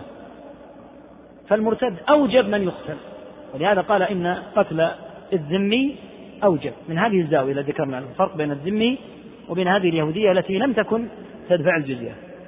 وبين المسلم الذي يرتد فيكون قتله مقدما على قتل غيره. نعم. قال رحمه الله الحديث الثاني ما روى لا, لا يقال يعني إن هذه اليهودية ليست ذمية. بينها وبين النبي صلى الله عليه وسلم موادعه ومهادنة. لكن ما فرقها عن الذمي الذي يدفع الجزية؟ الفرق أن الذمي يدفع الجزية فيلتزم قطعا الأحكام. هذه الموادعه والمهادنة قد تزعم أنها وادعت وهادنت على حال من القوة لأنها ما تدفع الجزية. لكن كفوا عنا ونكف عنكم. فأهدر النبي صلى الله عليه وسلم دمها مع وجود المهادنة والموادعة ومع أنها معدودة في من أعطوا الذمة لكن لا يدفعون الجزية. فمن لا يدفع الجزية مثل هؤلاء؟ شأنه ليس كدافع الجزية. دافع الجزية معلن أنه على أتم ما يكون من الرضوخ. تفرض عليه تقول تعطي كذا وكذا. فيقول نعم لكن أسلم منك ومن قتلك. فلا شك أنه يلزمه الصغار كما تقدم في أول الآيات. نعم. قال رحمه الله الحديث الثاني ما روى ابن عباس رضي الله عنهما أن أعمى كانت له أم ولد تشتم النبي صلى الله عليه وسلم وتقع فيه فأخذ المغول ووضعه في بطنها واتكى عليه فقتلها ثم ذكر ذلك للنبي صلى الله عليه وسلم فأهدر دمها. رواه أبو داود والنسائي واستدل به أحمد فهذه القصة يمكن أن تكون هي الأولى فتكون يهودية وهو قول القاضي أبي يعلى وغيره جعلوا كلا الحديثين واقعة واحدة ويمكن أن تكون هذه قضية أخرى. قال الخطابي فيه أن ساب النبي صلى الله عليه وسلم يقتل لأن السب ارتداد فهذا دليل أنه اعتقد أنها مسلمة. وليس في الحديث دليل نعم. على ذلك. عدل النسخة عندك. الصواب وليس في الحديث. قدم حرف الجر على كلمة الحديث. الموجود عندك وليس الحديث فيه دليل. فهذا فيه خطأ في الترتيب. وليس في الحديث دليل. نعم. فهذا دليل أنه اعتقد أنها مسلمة وليس في الحديث دليل على ذلك. بل الظاهر أنها كافرة. فإن في الحديث أن سيدها كان ينهاها مرارا. ولو كانت مرتدة لما جاز وطئها وإبقاؤها مدة طويلة. نعم. هذا الحديث الثاني. فيه أن هذا الأعمى لما واصلت أم ولده وهي جارية عنده شتم النبي عليه الصلاة والسلام أراد أن يقتلها لكن الأعمى لا يستطيع أن يقتل حتى يضع اليد عليها. فجاء بهذا المغول والمغول شبه سيف قصير وقيل حديدة دقيقة لها حد. حد ماضي. وقفى وقيل غير ذلك. المهم أنه اتكأ على هذا الشيء المحدد بعد أن وثق بأنه وضعه على بطنها حتى قتلها. الحديث استدل به أحمد والذي يدل عليه كلامه رحمه الله أن القصة الواردة في هذا الحديث هي عين القصة السابقة. فتكون القصة السابقة واردة من طريق علي رضي الله عنه ومن طريق ابن عباس. لاحظ أن في الحديث السابق أن النبي عليه الصلاة والسلام لما أهدر دم تلك اليهودية لم يجعل على قاتلها الكفارة. لأنه يعني إذا قتل أحد من يستحق القتل ما يقال كفر إنما إذا قتل خطأ يكفر. وهكذا لم يجعل لها ضمانا ولا دية. في الحديث هذا الثاني إن قيل إن هذه القصة هي عين القصة السابقة. فتكون الواقعة الواقعة واحدة رويت من طريق ابن عباس ومن طريق علي رضي الله عنهم. وإن قيل لا هما واقعتان كما قد فهم بعض أهل العلم. فيكون هذا دليلا آخر غير الدليل السابق. الحديث يرويه عكرمة عن ابن عباس رضي الله عنهما والسند الظاهر فيه الاتصال. ظاهر أنه متصل. ويمكن أن تكون القصة كما قلنا قصة أخرى ويمكن أن تكون نفس القصة. الحاصل على كل حال وإن كان الشيخ يميل رحمه الله إلى أنها قصة واحدة الحديث استدل به الخطابي كما عندك على قتل المسلم إذا سب. مما يدل على أن الخطابي رحمه الله يرى أنها قصة أخرى لأن تلك نص فيها على أنها يهودية. الخطابي رحمه الله رد شيخ الإسلام كلامه هذا بأن الحديث ليس فيه ما يدل على أن المقتولة مسلمة. بل الظاهر منها أنها كانت كافرة. لأنها لو كانت مسلمة لما جاز لسيدها أن يطأها المرتدة إذا كان عند الإنسان والعياذ بالله زوجة. فسبت النبي صلى الله عليه وسلم وارتدت. هل يجوز أن يطأها؟ لا. لأنها ارتدت. فحكمها الآن انتقل من حكم المسلمة التي يجوز نكاحها إلى حكم الكافرة المشركة التي لا يجوز إبقاؤها ولا تمسكوا بعصام الكوافر. فيقول لو أنها في أصلها مسلمة وشمت وشتمت النبي صلى الله عليه وسلم لم تبقى هذه المدة الطويلة معه ولم يجوز له وضعها لكن الظاهر أنها من الأصل كانت كافرة. ولا سيما مع بقائها المدة الطويلة هذه. في الحديث أن النبي صلى الله عليه وسلم أهدر دمها. والهدر ما معناه هو الذي لا يضمن بقود ولا دية ولا يكون فيه كفارة. يكون مهدرا. فالقاتل إذا قتل كافرا مثلا في القتال لا يقال أدي إليه الدية ولا يقال صم شهرين. والدم هدر ضائع لا, لا اعتبار له وهكذا المرتد. إذا قتل على الردة لا يقال لقاتله أنت الآن قتلت نفسا عليك الكفارة لا. كونه أهدر دمها يدل على أن قتلها يجوز بلا شك بل يشرع. الحديث دل على قتل الذمي إذا سب وقد أهدر النبي صلى الله عليه وسلم دما عقب إخبار الرجل إياه ولم يطلب منه كما قلنا ما قلنا في الخبر السابق لم يلزمه بكفارة ولا بغيره لأنها لا اعتبار لها ودمها هدر. نعم. قال رحمه الله الحديث الثالث ما احتج به الشافعي أن الذمي إذا سب قتل وهو قصة كعب بن الأشرف اليهودي وقصته مشهورة معلومة. قال فيها رسول الله صلى الله عليه وسلم من لكعب بن الأشرف فإنه قد آذى الله ورسوله. فقام محمد بن مسلمة فقال يا رسول الله أتحب أن أقتله؟ قال نعم. قال فأذن لي أن أقول شيئا فأذن له. فأتاه فقال إن هذا الرجل قد أراد الصدقة وعنانا فلما سمعه كعب قال وأيضا والله لتملنه الحديث. فقتلوه وهو متفق عليه. وكان كعب قد هجى النبي صلى الله عليه وسلم فندب رسول الله صلى الله عليه وسلم إلى قتله فأتى أصحاب كعب فأتى أصحاب كعب رسول الله صلى الله عليه وسلم فقالوا إنه قد اغتيل وهو سيدنا. فقال رسول الله صلى الله عليه وسلم إنه لو قر كما قر غيره لما أوذي لكنه نال منا الأذى وهجانا بالشعر ولم يفعل هذا أحد منكم إلا كان السيف فدلت يهود وحدرت من يوم وحدرت من يوم قتل كعب بن الأشرف وكان كعب معاهدا فلما سب نقض عهده وقال فيه فإنه قد آذى الله ورسوله فكل من آذى الله ورسوله قتل والسب أذى لله ورسوله باتفاق المسلمين فيكون موجبا للقتل. الحديث هذا يختلف عن الحديث السابق لأنه مخرج في الصحيحين. وكعب بن أشرف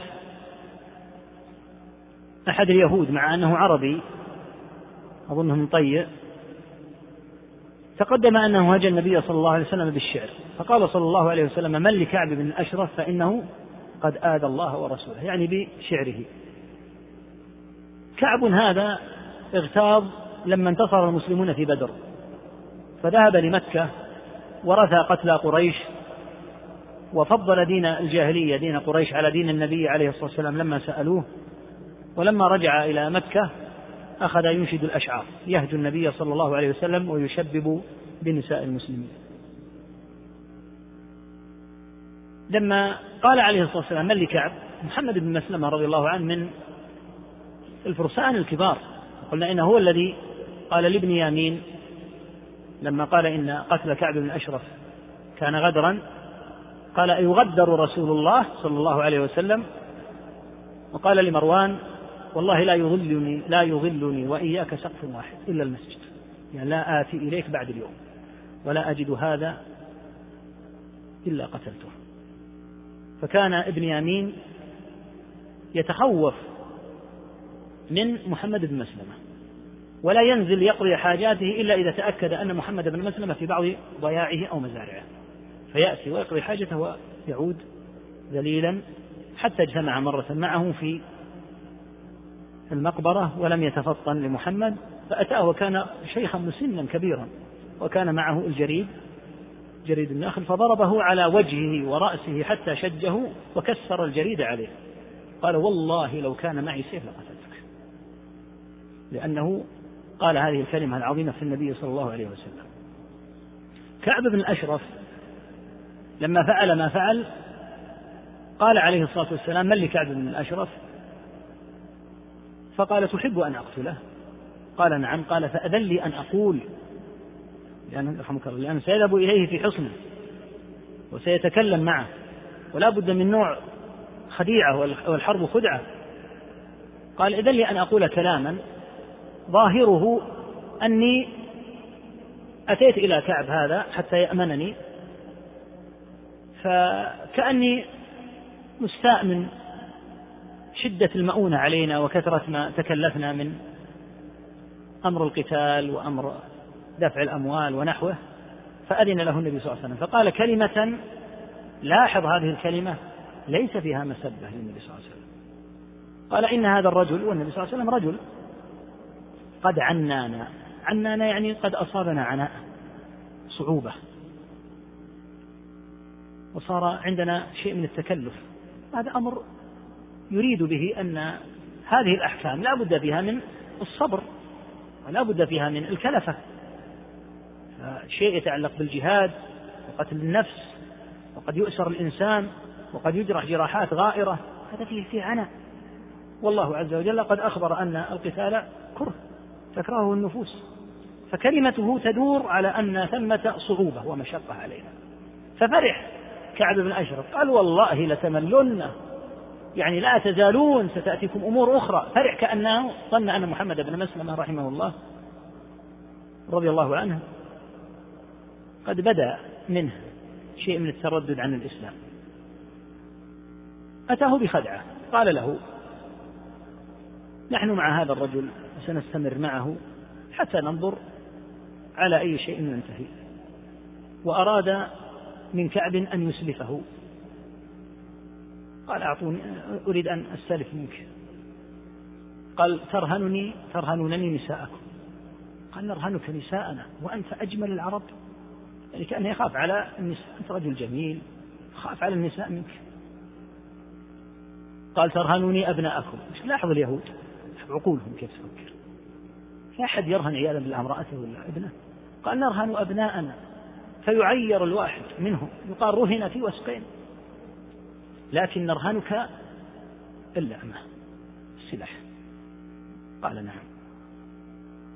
فاستمر معه رضي الله عنه في الكلام فقال ما أحسن هذا الطيب؟ رائحة الطيب فيك.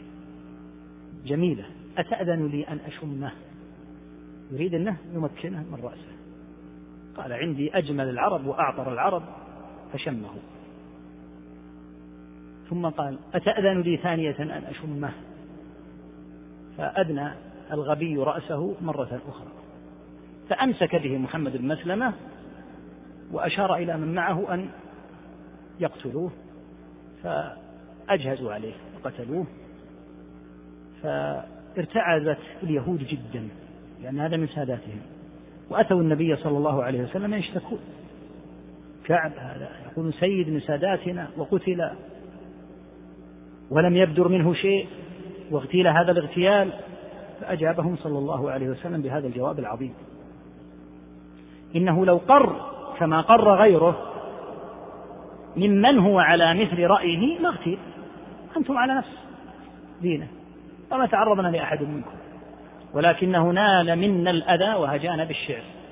فدل على أن قتله كان بسبب أذيته لله ورسوله والحديث واضح. من لكعب بن أشرف فإنه قد آذى الله ورسوله.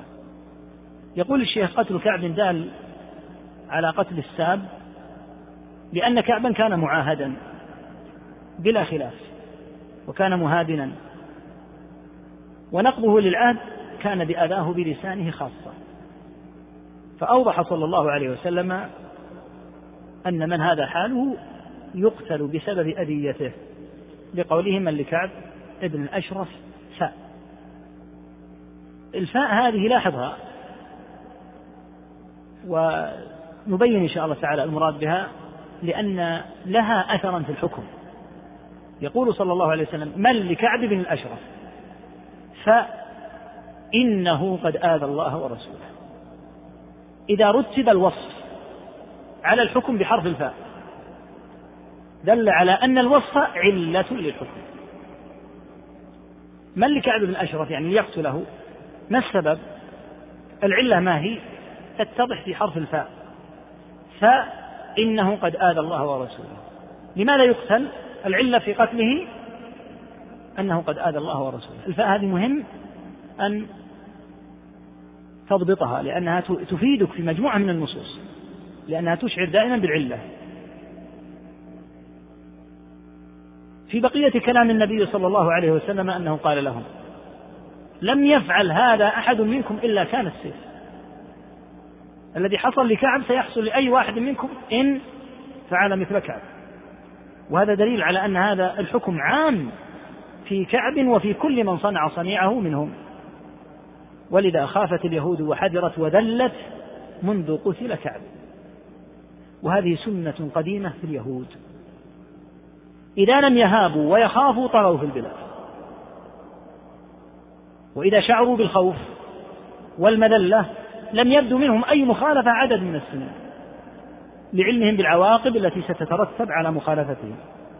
لأن الله عز وجل قد أخبر في القرآن أن الذلة مضروبة عليهم. ضربت عليهم الذلة أينما تقفوا لكن إذا قصر المسلمون كما هو حالهم اليوم تسلط عليهم أراذل الناس اليهود وإلا فهم في أذل الناس ومن أضعف الناس وأجبن الناس.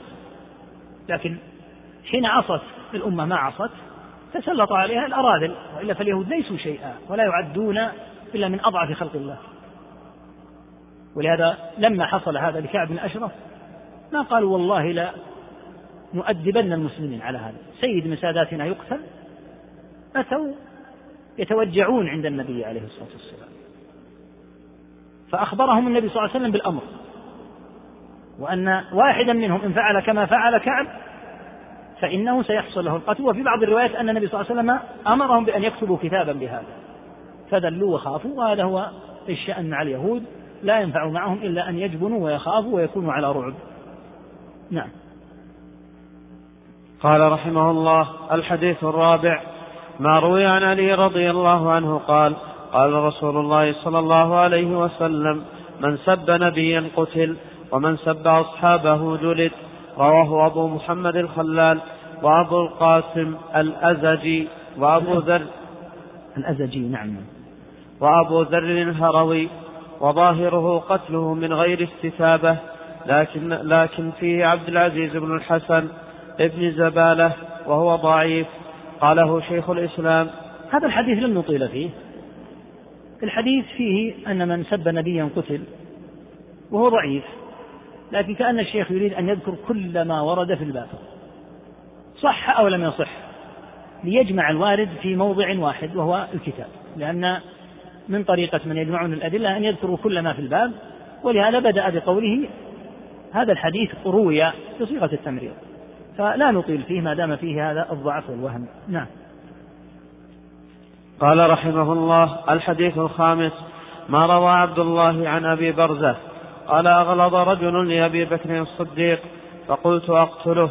فانتهرني وقال ليس هذا لأحد بعد رسول الله صلى الله عليه وسلم. رواه النسائي. وفي رواية أن رجلا شتم أبا بكر فذكره.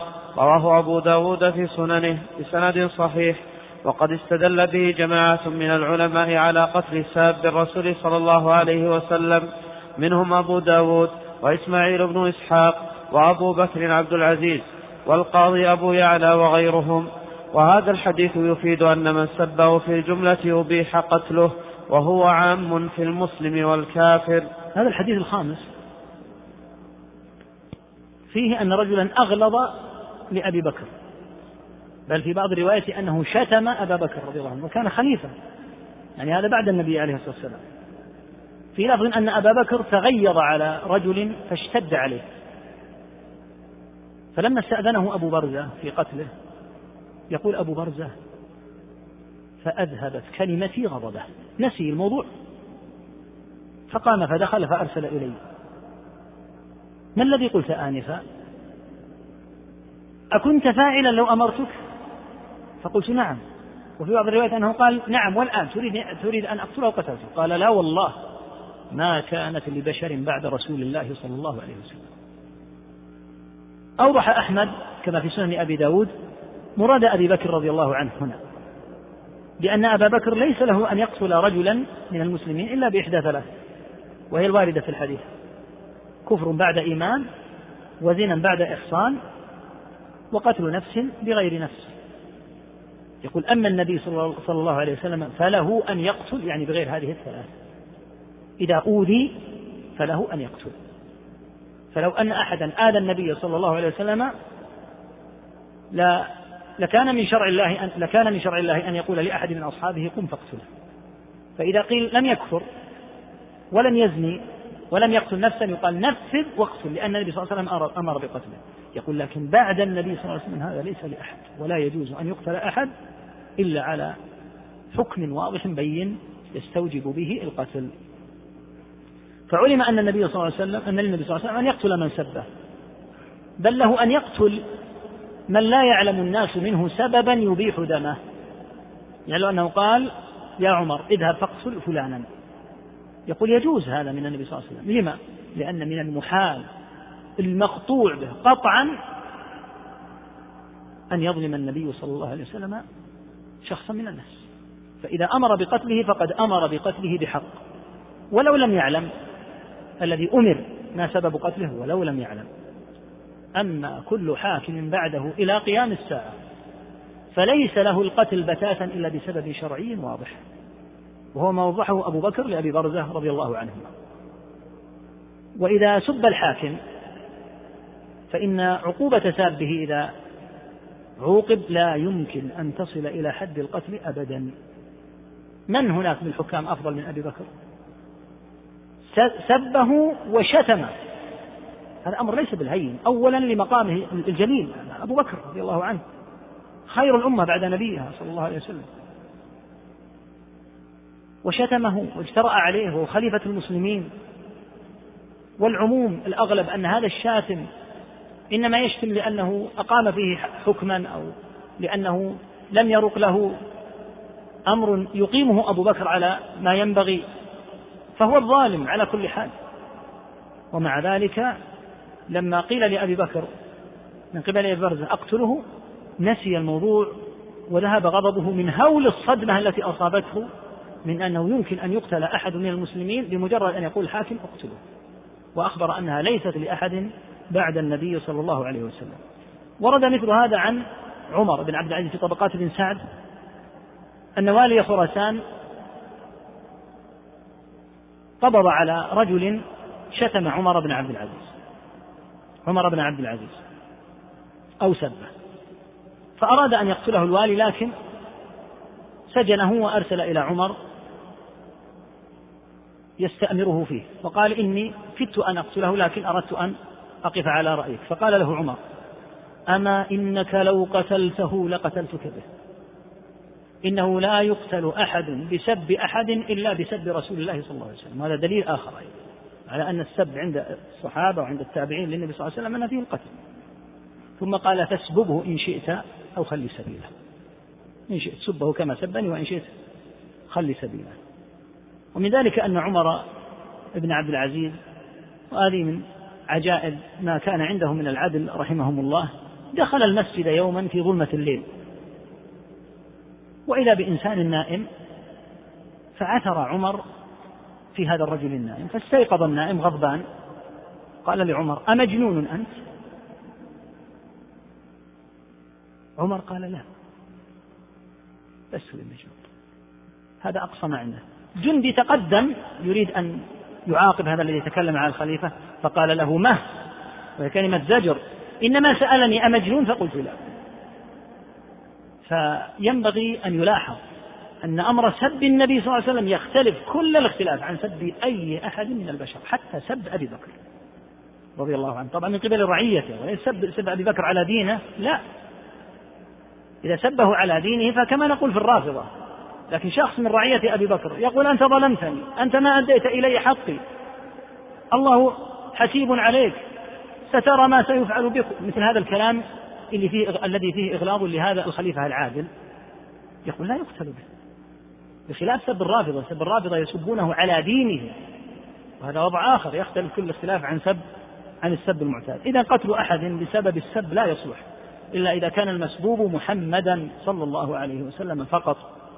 وهذا دليل على ما صنف له المصنف الكتاب من أنه على ساب الرسول صلى الله عليه وسلم الصارم المسلوب نعم. قال رحمه الله الحديث السادس قصة العصماء بنت مروان. ما روي عن ابن عباس رضي الله عنهما قال هجت امرأة من خطمة النبي صلى الله عليه وسلم فقال عليه الصلاة والسلام من لي بها؟ فقال رجل من قومها أنا يا رسول الله. فنهض فقتلها فأخبر النبي صلى الله عليه وسلم فقال لا يلتطح بها عنزان وقصتها مبسوطة عند بعض أهل المغازي وكان الرجل عمير بن عدي فامدح فامتدحه حسان بأبيات بني وائل وبني واقف وخطمة دون بني الخزرج متى ما دعت أختكم ويحها بعولتها والمنايا تجي فهزت فتى ماجدا عرقه كريم المداخل والمخرج فضرجها من نجيع الدماء قبيل الصباح ولم تخرج. فأوردك الله برد الجنان جذلان في نعمة المولج. وكان قتلها لخمس ليال بقين من رمضان. مرجع رسول الله صلى الله عليه وسلم من بدر. وذكر هذه القصة أصحاب السير مثل ابن سعد والعسكري. وأبو عبيد الأموال. وأبي عبيد.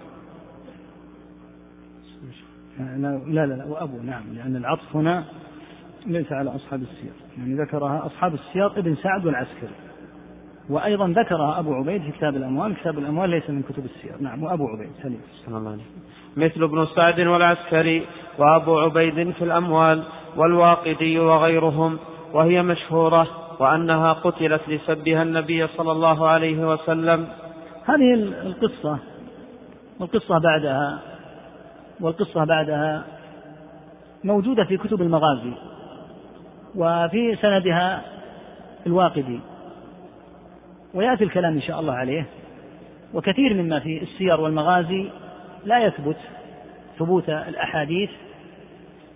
ويتساهلون في أمر المغازي والسير لأن أمرها في كثير منه غير مضبوط ذاك الضبط الذي ضبطت به أحاديث الحلال والحرام والعقيدة ونحوها. فمن شأن السير والمغازي أن يتساهل فيها. لماذا أوردها الشيخ هنا؟ أوردها على سبيل الاعتضاد والاستشهاد بها فقط. يقول الشيخ رحمه الله هذه القصة تضمنت أسماء قاتل ومقتول تضمنت صورة الحال فيها شعر مأثور عن حسان يوافق أصل القصة هذه وهي من طريق الواقدي ومعلوم أن الواقدي ضعيف. قال لكن لا يختلف اثنان أن الواقدي من أعلم الناس بتفاصيل أمور المغازي. وكان الشافعي وأحمد رحمهم الله وغيرهما يستفيدون من علم علم ذلك من كتبه يعني علم أمور المغازي. فهو لو روى حديثا عن النبي صلى الله عليه وسلم في الحلال أو في الحرام ضعيف لا يعتد بحديثه لكنه اعتنى عناية واضحة بالمغازي وصار بمثابة العلم المشهور فيها. فلأجل ذلك قال إن أمر المغازي على ما ذكرنا ولأنه أيضا يذكر ليستفاد منه ويستشهد به. يقول المغازي يدخل فيها خلط الروايات. يدخل فيها الأخذ من الحديث المرسل والمقطوع. فلم يمكن الاحتجاج بما ينفرد به الراوي. لكن الاستشهاد والاعتراض بالخبر الوارد في المغازي يقول مما لا يمكن المنازعة فيه. الشيخ رحمه الله تعالى تكلم هذا الكلام عن السند لأنه لا بأس من إراده إذا كان على سبيل الاعتضاد ولا سيما وهو لم يعتمده هو أصلا في الحكم. لكن الحكم على ما تقدم من الأحاديث التي بعضها في الصحيحين وبعضها ثابت في إسناده أو يشهد يشد بعضها بعضا.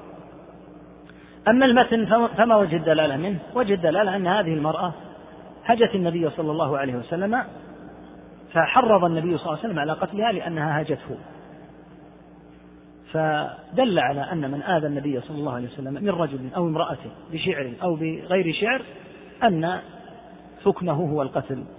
استنبط من القصة هذه ما استنبط من القصص التي قبلها من قتل من آذى النبي صلى الله عليه وسلم. نعم. قال رحمه الله الحديث السابع قصة أبي عفة اليهودي. ذكره أهل المغازي والسير وكان من شأنه هجاء النبي صلى الله عليه وسلم حتى خرج إلى بدر وظفره الله بمن ظفره فحسده وهجاه وذم من اتبعه. أعظم ما فيها قوله فيسلبهم أمرهم راكب حراما حلالا لشتى معا قال سالم بن عمير علي ندر أن أقتله وذكر محمد بن سعد أنه كان يهوديا لكنه من رواية أهل المغازي لكنه يصلح أن يكون عاضدا ومؤكدا ومؤيدا بلا تردد. الكلام فيه كالكلام في الحديث السابق. من رواية أهل المغازي والدلالة التي ذكرنا كالدلالة في الأحاديث التي قبلها من جهة قتل من آذى النبي صلى الله عليه وسلم. فيه أيضا ما في الحديث السابق من أن المقصود هو الاستشهاد والاعتضاد فيصلح أن يكون من باب التأكيد من باب التأييد. يقول شيخ الإسلام هنا بلا تردد. يعني بلا تردد في أن مجرد الاستشهاد به وجعله في المؤكدات صحيح لا إشكال فيه عند أهل العلم ومتنه يقال فيه ما قيل تماما في المتن السابق. رجل هجا النبي صلى الله عليه وسلم فقتله هذا المسلم فأهدر دمه ولم يعد شيئا. نعم. قال رحمه الله الحديث الثامن حديث أنس بن زنين حديث أنس بن زنيم الديري ضم الزاي وفتح النون. ضم الزاي. سارية بن زنيم لعلك تتأكد نعم. أحسن الله إليكم. قال رحمه الله الحديث الثامن حديث أنس بن زنيم الديري وهو مشهور عند أهل السير. ذكره ابن إسحاق والواقدي وغيرهما أنه هجى رسول الله صلى الله عليه وسلم فسمعه غلام من خزاعة فشجه وكان قد ندر رسول وكان قد ندر رسول الله صلى الله عليه وسلم دمه أي أهدره. فلما بلغه ذلك جاء إلى رسول الله صلى الله عليه وسلم معتذرا ومدحه في قصيدة أولها أأنت الذي تهدى معد بأمره بل الله يهديها وقال لك اشهدي. فما حملت من ناقة فوق رحلها أبر وأوفى ذمة من محمد. تعلم رسول الله أنك مدركي وأن وعيدا منك كالأخذ باليد. تعلم رسول الله أنك قادر على كل سكن من تهام ومنجد. على كل سكن من تهام ومنجد. نعم. ونبي ونبي ونبي رسول الله أني هجوته فلا رفعت صوتي إلي إذن يدي. إذا إذا يدي.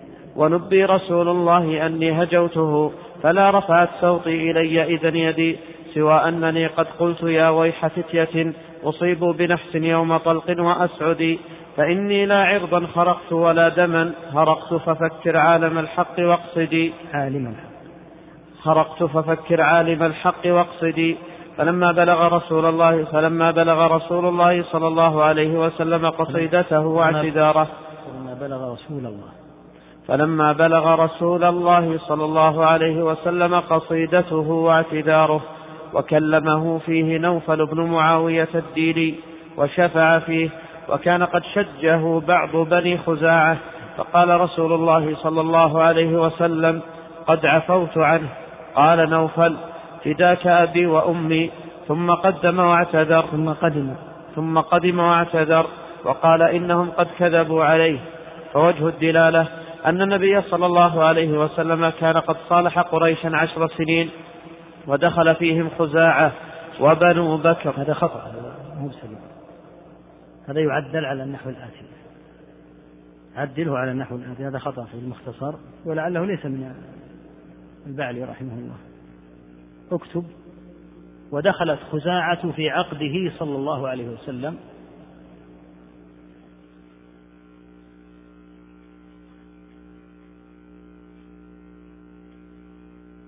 ودخلت بنو بكر في عهد قريش.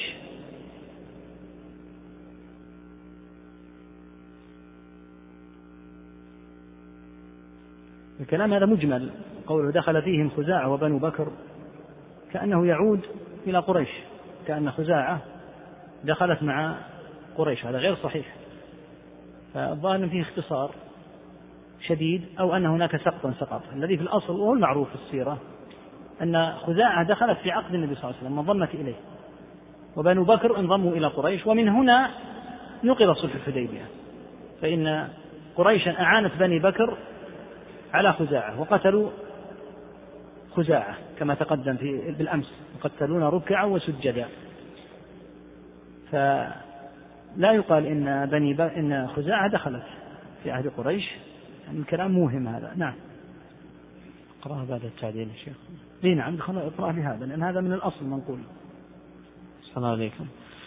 ودخلت ودخلت خزاعة في عقد النبي صلى الله عليه وسلم وبنو بكر في عقد قريش.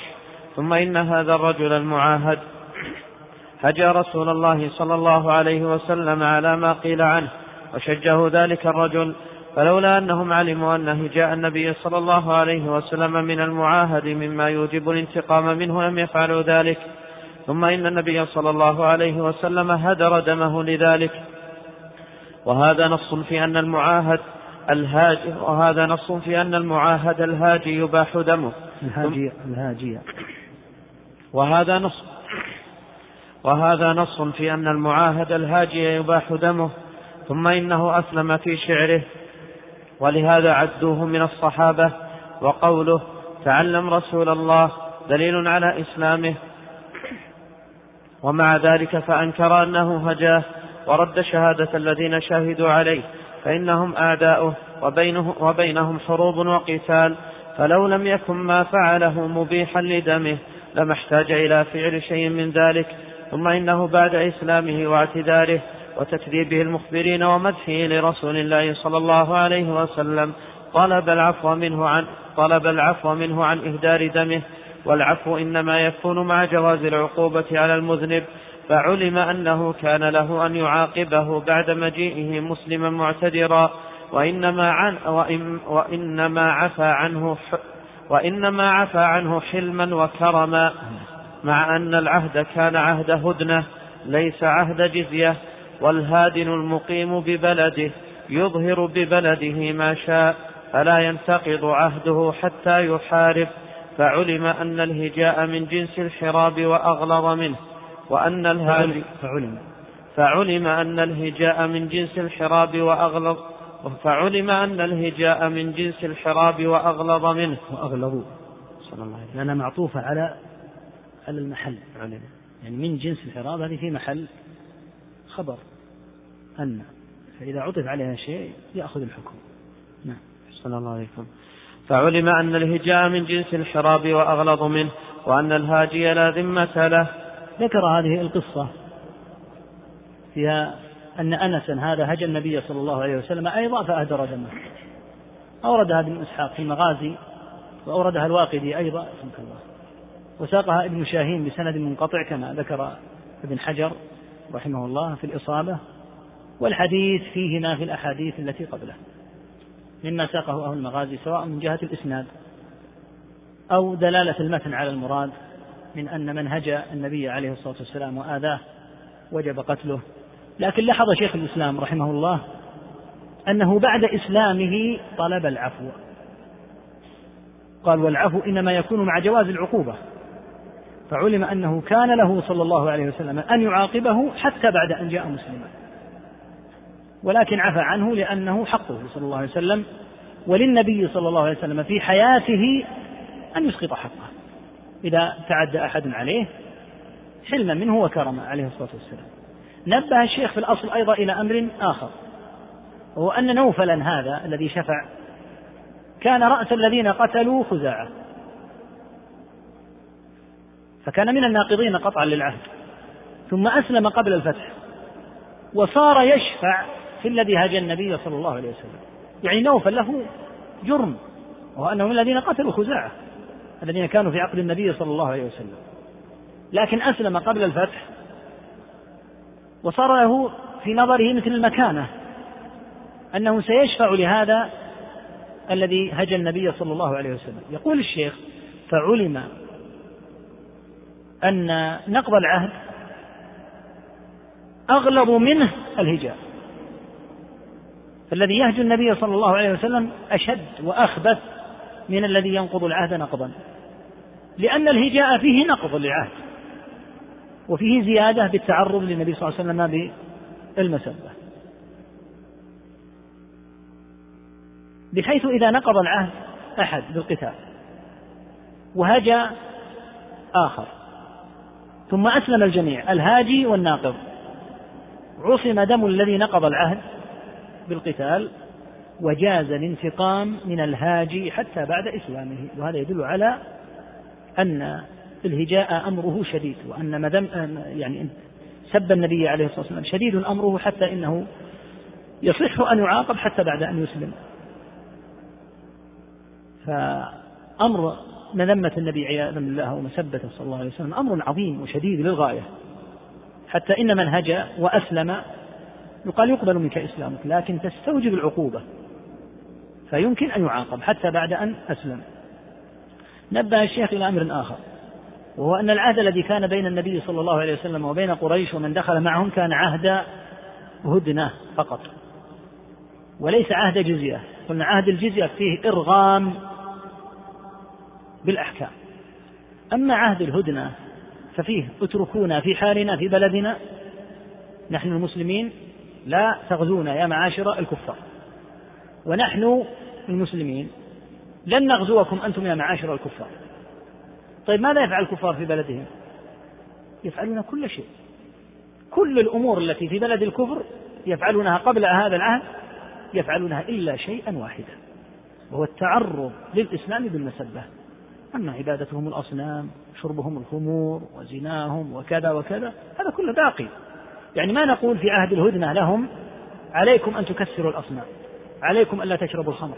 هم ليسوا تحت أيدينا أصلا لكن الغرض من عهد الهدنة أن توضع الحرب بيننا وبينهم. ولا يغزونا ولا نغزوهم هذا هو المقصود بها. أما أن يتغير شيء من حالهم فهم باقون. ودار كما قدمت الأمس دار كفر معاهدة.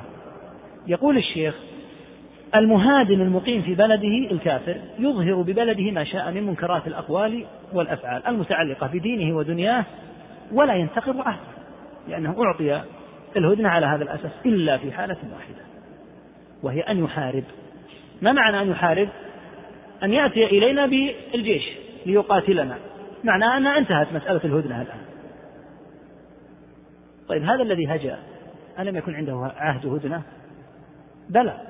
قال فدل على أن الهجاء للنبي صلى الله عليه وسلم من جنس الحرب. فمن هاج النبي صلى الله عليه وسلم فكأنه هاجم المدينة بالقتال. يقول بل وأغلظ. فمن هجا لم يعد له ذمة. ودلله بما قلته قبل قليل من أن نوفلا رضي الله عنه لأنه الجميع أسلم. نوفل هذا ممن نقض العهد. وبلغ به الأمر بعد أن أسلم قبل الفتح أن أتى ليشفع. يعني يرى أنه انتهى جرمه بذلك. ليشفع في هذا الذي هجا. واستعطف النبي صلى الله عليه وسلم وألح عليه أن يعفو عن الهاجي. حتى في نهاية المطاف لما عفى النبي عليه الصلاة والسلام عنه قال فداك أبي وأمي من فرحته بأنه عفى عنه. الهاجي لم يستطع أن يبرز. فجاء وكذبهم. وقال إنهم أعداء لي وإني قد قيل الشعر على لساني وكذبوا وكذا وكذا والغالب الغالب أن يكون هذا أمر الأمر وقع منه.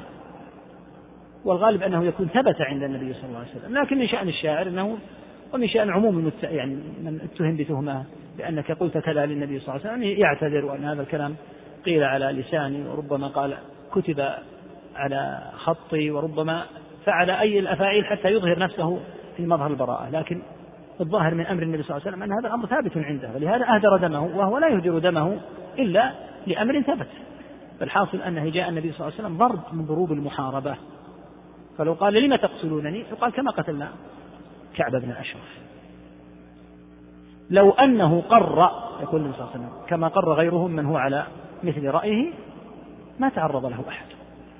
ولا اغتيل. لكن من فعل هذا منهم فإنه يحاسب ويعاقب. نعم. قال رحمه الله الحديث التاسع قصة ابن, قصة ابن أبي سرح وهي مما اتفق عليها أهل العلم واستفاضت عندهم استفاضة تغني عن رواية الآحاد وذلك أن يوم فتح مكة تبع عبد الله بن سعد بن أبي سرح عند عثمان بن عفان فجاء به حتى أوقفه على النبي صلى الله عليه وسلم فقال يا رسول الله بايع عبد الله. فرفع رأسه فنظر إليه ثلاثا كل ذلك يأبى فبايعه بعد الثلاث ثم أقبل على أصحابه فقال أما كان فيكم رجل رشيد يقوم إلى هذا حين رآني كففت يدي عن بيعته فيقتله فقالوا ما ندري يا رسول الله؟ فقالوا ما ندري يا رسول الله ما في نفسك ألا أومأت إلينا بعينك؟ فقال عليه الصلاة والسلام إنه ما ينبغي لنبي أن تكون له خائنة الأعين. رواه أبو داود بإسناد صحيح والنسائي كذلك.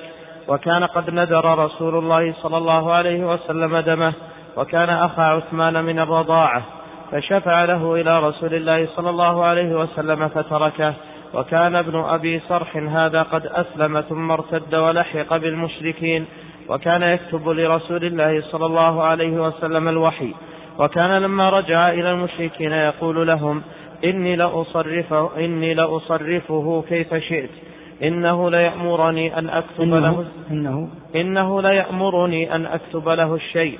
فأقول له كذا أو كذا فيقول نعم.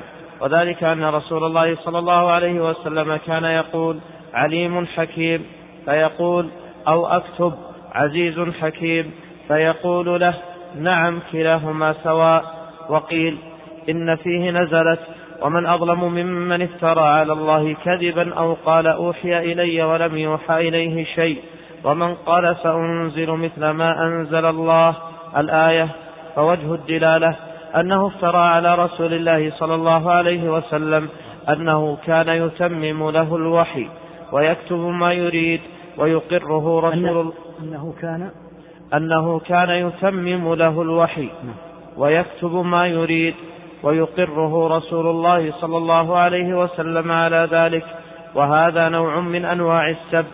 وكذلك لما افترى عليه كاتب آخر مثل ذلك قصمه الله وعاقبه بأن أماته وكلما دفنوه تلفظه الأرض. فهذا من أوضح الدلالة أن الله منتقم لرسوله ممن طعن عليه. فإباحة دم ابن أبي سرح بعد مجيئه تائبا مسلما وقول رسول الله صلى الله عليه وسلم هلا قتلتموه؟ ثم عفوه عنه بعد ذلك. دليل على أن النبي صلى الله عليه وسلم كان له أن يقتله وأن يعفو عنه. وهو دليل على أن له أن يقتل من سبه وإن تاب وعاد إلى الإسلام. وصح أن ابن أبي سرح كان قد رجع إلى الإسلام قبل الفتح وقال لعثمان إن جرمي عظيم وقد جئت تائبا. ثم جاء به إلى النبي صلى الله عليه وسلم بعد الفتح وهدوء الناس بعدما تاب فأراد النبي صلى الله عليه وسلم من المسلمين أن يقتلوه حينئذ وتر... فأراد النبي صلى الله عليه وسلم من المسلمين أن يقتلوه حينئذ وتربص زمانا ينتظر قتله ويظن أن بعضهم سيقتله وهذا أوضح دليل على جواز قتله بعد إسلامه. الحديث التاسع في قصة عبد الله بن أبي سرح. رضي الله عنه وعفى عنه وهي ثابتة معروفة عند أهل العلم مروية بسند صحيح. فيها أن ابن أبي سرح هذا وكان أخا لعثمان بن عفان رضي الله عنه من الرضاعة. جاء وأسلم وصار يكتب الوحي إلى النبي صلى الله عليه وسلم ثم رجع مرتدا إلى مكة عياذا بالله. وصار يشوش هذا التشويش. يقول أنا أصرف الوحي كما شئت الذي يخبرني به محمد. يأمرني أن أكتب شيئا فأكتب أو أقول شيئا آخر. فيقول نعم. وسيأتي الكلام على هذه المسألة. إن شاء الله تعالى في لأنها طويلة وستكون إن شاء الله غدا. الحاصل أن ابن أبي سرح أتى به عثمان رضي الله عنه للنبي عليه الصلاة والسلام ليقبل منه إسلامه. النبي صلى الله عليه وسلم تأخر ولم يبايعه مباشرة مع أنه أسلم قبل الفتح. أراد صلى الله عليه وسلم أن يفهم الصحابة من تأخره أنه لا يريد أن يعفو عنه. بحيث ينطلق أحدهم ويقتل ابن أبي سرح. كرر عثمان ثانية كرر ثالثة. بعد أن لم يقم أحد بعد أن لم يقم أحد بقتله قبل عليه الصلاة والسلام وبايعه بعد ثلاث ثم قال للصحابة رضي الله عنهم أما كان فيكم رجل رشيد يقوم إلى هذا حين رآني كففت يدي عن بيعته فيقتله. يعني كان ينبغي أن تفهموا أني لا أريد أن أبايعه. فكان ينبغي أن يقوم أحدكم ويقتله. فقالوا ما ندري يا رسول الله ما الذي بنفسك؟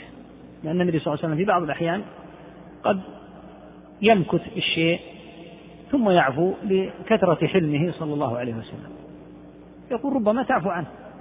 ربما كان في خاطرك شيء لا ندري به. ألا أومأت إلينا يعني بعينك؟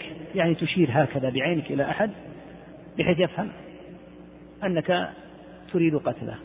قال إنه لا ينبغي أن تكون لنبي خائنة الأعين. ما ينبغي للنبي أن تكون له خائنة الأعين. الأنبياء ما يتصرفون هكذا بالإشارة وبالأعين. يقول ما ينبغي أن يكون هذا من نبي. فمثل هذه الإشارات لا تكون من الرسول صلى الله عليه وسلم.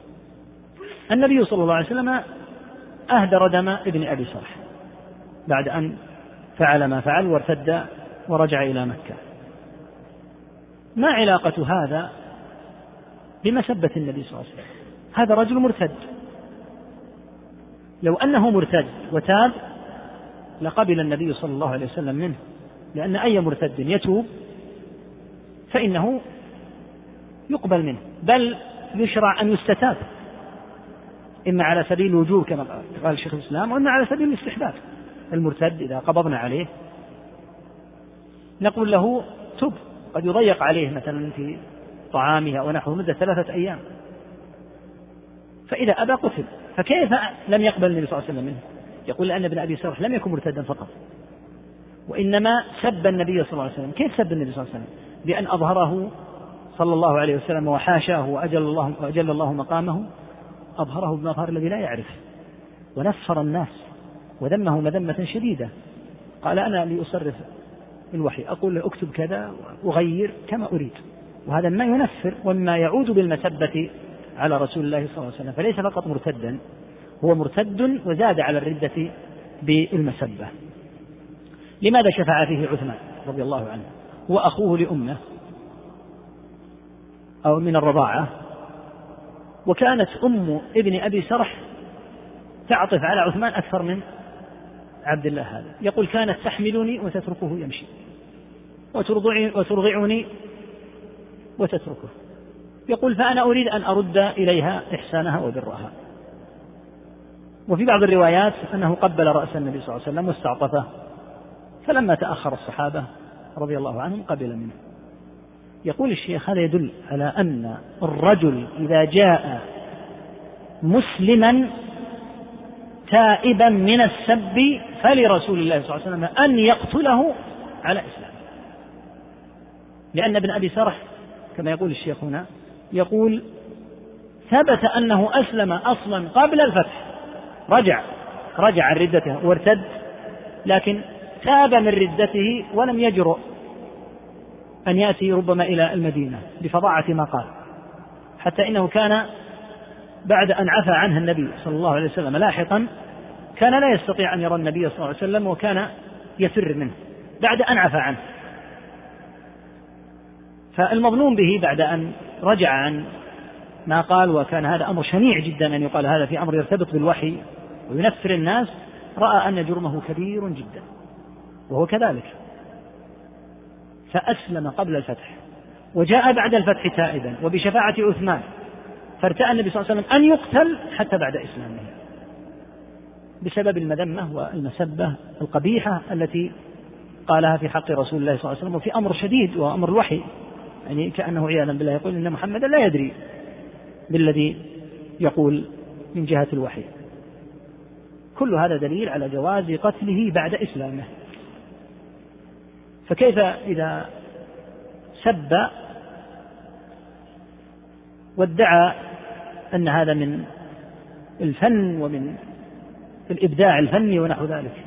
وأولى بالسب وأولى بالقتل. ابن أبي صرح أتى واستعطف النبي صلى الله عليه وسلم وأسلم قبل أن يأتي. أسلم قبل أن يقدر عليه. ومع ذلك كان للنبي صلى الله عليه وسلم أن يقتله.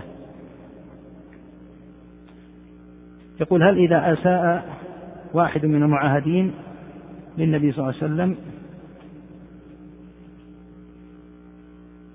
ينقض عهد عهده. مثل ما تسمع يا أخي إذا تعرض للنبي صلى الله عليه وسلم معاهد أو مسلم أي أحد. المحارب منتهي المحارب يقتل سب أو لم يسب. يبقى الكلام في المسلم المعصوم الدم.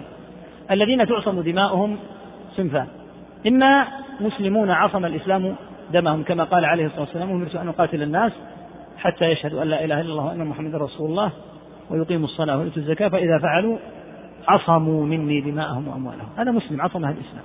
الصنف الثاني المعاهد عصمه العهد. من يبقى؟ المحارب. المحارب يقتل. فإذا سب المعاهد أو سب المسلم رسول الله صلى الله عليه وسلم فإن حده هو القتل. يقول والد والدي يرد دائما أحاديث الرسول صلى الله عليه وسلم. يقول إنها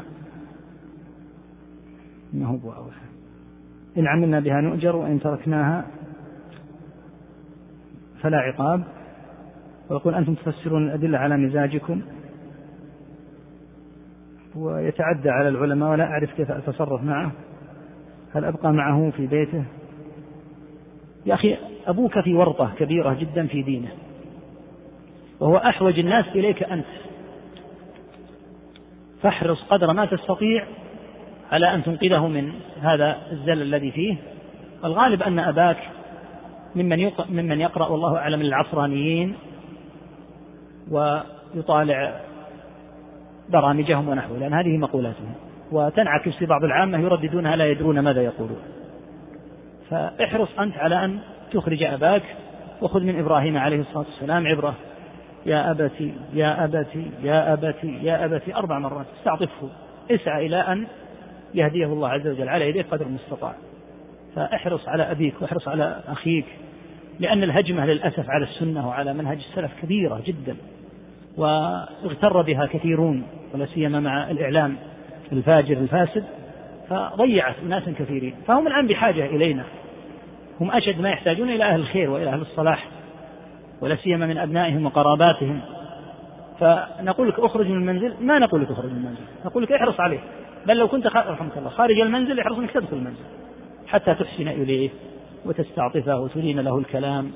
لعل الله عز وجل أن يهديه لأن الغالب أن هذه اللوثه من هؤلاء الأخسة العصرانيين وانطبعت للأسف في بعض العامة. يرددون والله ما يدرون ماذا يقولون لكن يسمعه في برنامج وفي غيره أو يشاهده في هذه القنوات فيردد كلاما لا يعيه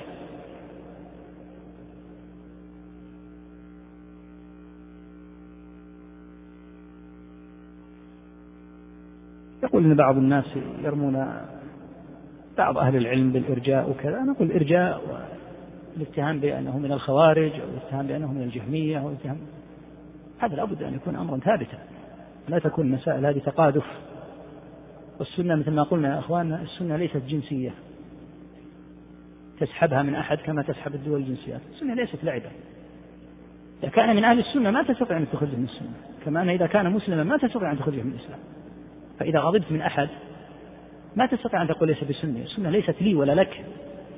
السنة وصف محدد. على منهج السلف الصالح رضي الله عنه من لزمه فهو سني حتى لو أبغضته حتى لو صار بينكم قتال. فإذا أردت أن تقول في أحد إنه من الخوارج أو من المرجئة أو من الجهمية فاتق الله. لا بد أن تتأكد من مثل هذا لأن هذا وصم عظيم. أسهل على الناس أن يقال إن فلانا لص. ولا يقال إنه ليس بسني رافضي ولا خارجي. تأكد من مثل هذا وإذا كان الأمر ثابتا ومتقررا ومتأكدا منه فهو مستحق. يسأل هل كان إبليس في قبيلة اسمها الجن؟ هذا ما ذكر في الآيات وغالب ما يذكر في هذا من أخبار بني إسرائيل. وإبليس كما ذكر الله لا شك أنه كان قبل آدم وأنه كان ممن وجه له الأمر بالسجود فسجد الملائكة كلهم أجمعون لكن الصحيح أنه ليس من الملائكة. لنص قوله عز وجل كان من الجن ففسق عن أمر ربه. الصحيح أنه من الجن وليس من الملائكة. يقول ما حكم ترجمة خطبة صلاة يوم الجمعة من اللغة العربية إلى غير عربية؟ وقد قيل إذا دخل الإمام منعه الكلام. لعل هذا مصلحة يا أخي لأن قد يكون الموجود الموجودين تسعة وتسعين في المئة منهم لا يعرفون العربية.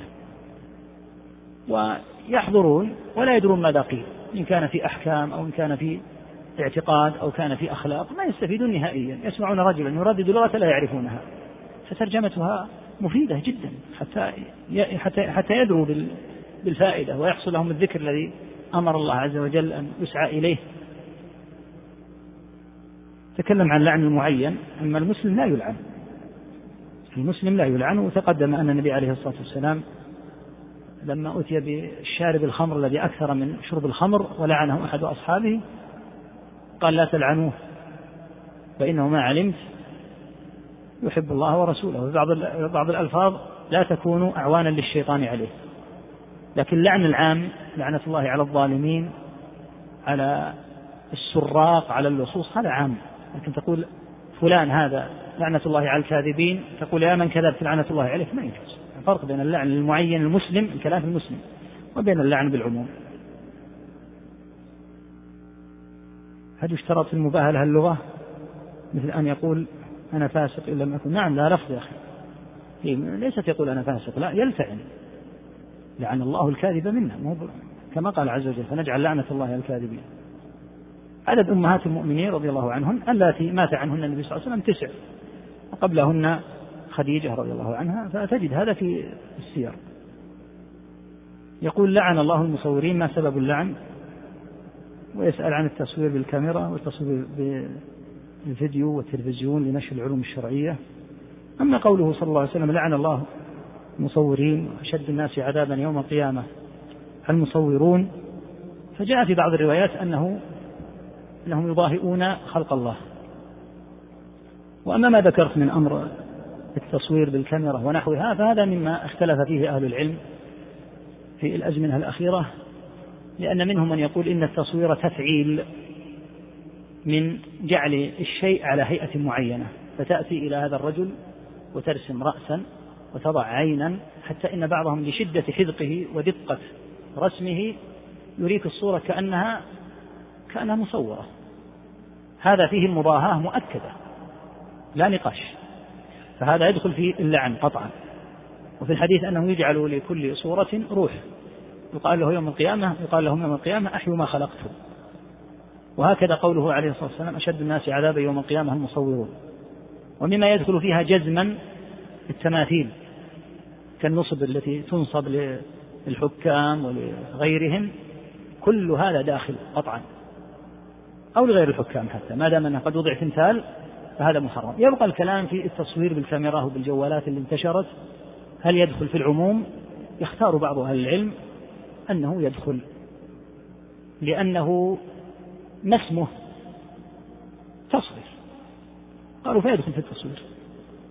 فبعض أهل العلم يدخل يعني يجزم بهذا جزما ويقول إن الأدلة عامة فيدخل. كل تصوير سواء بالكاميرا الثابتة. كالموجود في الكتب والصحف أو التصوير بالفيديو أو غيره فيرون أنه يدخل. ومنهم من يقول إنه لا يدخل. لما؟ قال لأن المصور ما ضاها خلق الله. وإنما فعل فعلا هو أشبه ما يكون بانطباع الصورة في المرآة. فالصورة هي الصورة لكنه نقلها.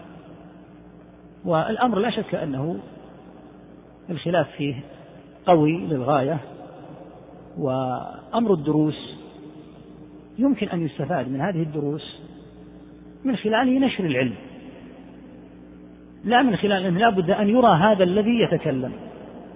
فالاحتياط أن يبعد الإنسان عن مثل هذا قدر ما يستطيع. لكن نقول ونؤكد أنه لو توقف أمر نصرة الإسلام على موضع لا بد فيه من التصوير لكان هذا من الضرورة وهي أشد من ضرورة حملك بطاقة الرخصة. الرخصة إذا قيل إنها من باب الضرورة مع أن فيها تصويرا فنصر الإسلام أعظم من حملة الرخصة. لكن هل مثل هذه الدروس يتوقف أمر الفائدة منها على التصوير؟ لا يتوقف لأن العبرة بوصول الصوت. ومن يختار من المشايخ سواء في المسجد هذا أو في غيره أن يصوروا فهذه وجهة لهم وفقهم الله. وما نقول هذا نثرب عليهم ونقول إن فعلهم هذا فيه كذا وكذا مسألة اجتهدوا فيها وفقهم الله ورأوا هذا. لكن الاحتياط والبعد عن مثل هذه أبعد وأسلم للإنسان. لكن كما قلنا لو أن ثمة موضعا لا يمكن أن ينصر دين الله عز وجل إلا إذا أتيت إلى هذا الموضع وصورت. وسيشوه الإسلام. سيكذب على الله ورسوله. سيكذب على أصحاب النبي صلى الله عليه وسلم. ولا ناصر للإسلام في هذا الموضع إلا أنت. تقول ما آتي يصعب مثل هذا. لأن هذا سيترتب عليه مفسدة كبيرة جدا أكبر بكثير من مفسدة أن تصور. وأيضا المصلحة الكبيرة التي ستترتب على مجيئك وإخزاء الروافض والملحدين. وقد لا يوجد في الموضع هذا إلا أنت. قد يوجد موضع في بعض البلاد ما يوجد فيه رجل من أهل السنة إلا شخص معين. إن أتى نصر السنة وأهلها وإن لم يأتي فربما صد كثيرون من الناس عن السنة ربما ترفض بعضهم وصاروا روافض أو صاروا مخرفين أو ربما ارتد بعضهم. يقول لا والله أنا الموضع هذا فيه تصوير ما نرى أن هذا وجه. أن هذا من الضرورات. إذا لم يستطع أن يطلب منهم أن يوقفوا التصوير وهو يعلم أن الناس قد ترتد بسبب هذه الشبهة أو يتحولون إلى مذهب الرافضة أو المخرفين. الضرورة أكبر هنا أكبر من حملك للرخصة لتقود بها السيارة وقد تمشي عشرين سنة ما طلبت منك الرخصة أصلا. فهي من باب حملها فقط لإثبات أن أنك صاحب هذه الرخصة. فأين ضرورة هذا من هذا؟ لكن في مثل هذه الدروس الذين اختاروا أن طالب العلم في أي مكان في الأرض إذا سمع الصوت وصله الحق. لكن لابد أن يرى صورة المتكلم لا حاجة إلى مثل هذا هذا اللي نراه. معلوم أن عقائد أن من عقائد الرافضة قذف أم المؤمنين عائشة رضي الله عنها بالزنا. فهل ينطبق عليه ما يترتب على مؤذي النبي صلى الله عليه وسلم من كفر وإباحة؟ من قال هذا من رافضي أو غيره ارتد قطعا. ما في هذا نقاش. لكن يزعمون إذا كلمتهم يقول لا ما نقول هذا نحن ما نقول هذا أم المؤمنين لأنهم يعلمون أن في هذا قسم الرقاب. فيقولون لا هي فعلت وفعلت لكن عرضها ما نتكلم فيه. أما من تكلم فيه من الرافضة فلا شك أنه يرتد. ما في هذا نقاش نعم ما عندهم أصلا من جملة الإشكالات الكبيرة في اعتقادهم. فمن قال منهم بتحريف القرآن يرتد به. من عبد آل البيت يرتد. من كفر الصحابة بالعموم يرتد. فليست الآبدة هذه هي الموجودة عندهم عندهم أوابد كثيرة. لكن في خصوص هذه الرافضة لا يستعلنون بها. ما يقولون في أم المؤمنين هذه. يسبونها يذمونها لكن لا يقولون أن عرضها الشريف فيه كذا. قصة الأعمام الذي قتل يهودية من غير أمر النبي صلى الله عليه وسلم. هل يلزم أن يكون قتل الشاة من قبل ولي الأمر أم لكل أحد؟ وعلى وجه الخصوص إذا ولد شاة في دولة لا تحكم بالشريعة. مثل ما قلنا يا أخوانا بالأمس ينظر في مثل هذا إلى المصالح والمفاسد. النبي صلى الله عليه وسلم يقر أن يقتل هؤلاء ويحرر وهو الحاكم صلى الله عليه وسلم. لكن مثل ما قلنا لو أنه حصل أن أحدا قتل أحد من هؤلاء الشاتمين ثم ضيق على المسلمين في هذا البلد الذي حصل فيه هم أقلية قليلة سجن من من سجن منهم وربما تعرضت حتى نسائهم لاغتصاب وعذب رجالهم وأغلقت مساجدهم لأجل مثل هذه الحادثة. فينظر ينظر في المصالح والمفاسد وإلا حكمه هو القتل ما في هذا نقاش. لكن ينظر في أمر المصالح والمفاسد لئلا ينجر هذا على المجموع بما لا تحمد عقبه يقول ما هو أشد الشرك أو السب؟ السب شرك. السب فقد دخل في حد المشركين والكفار.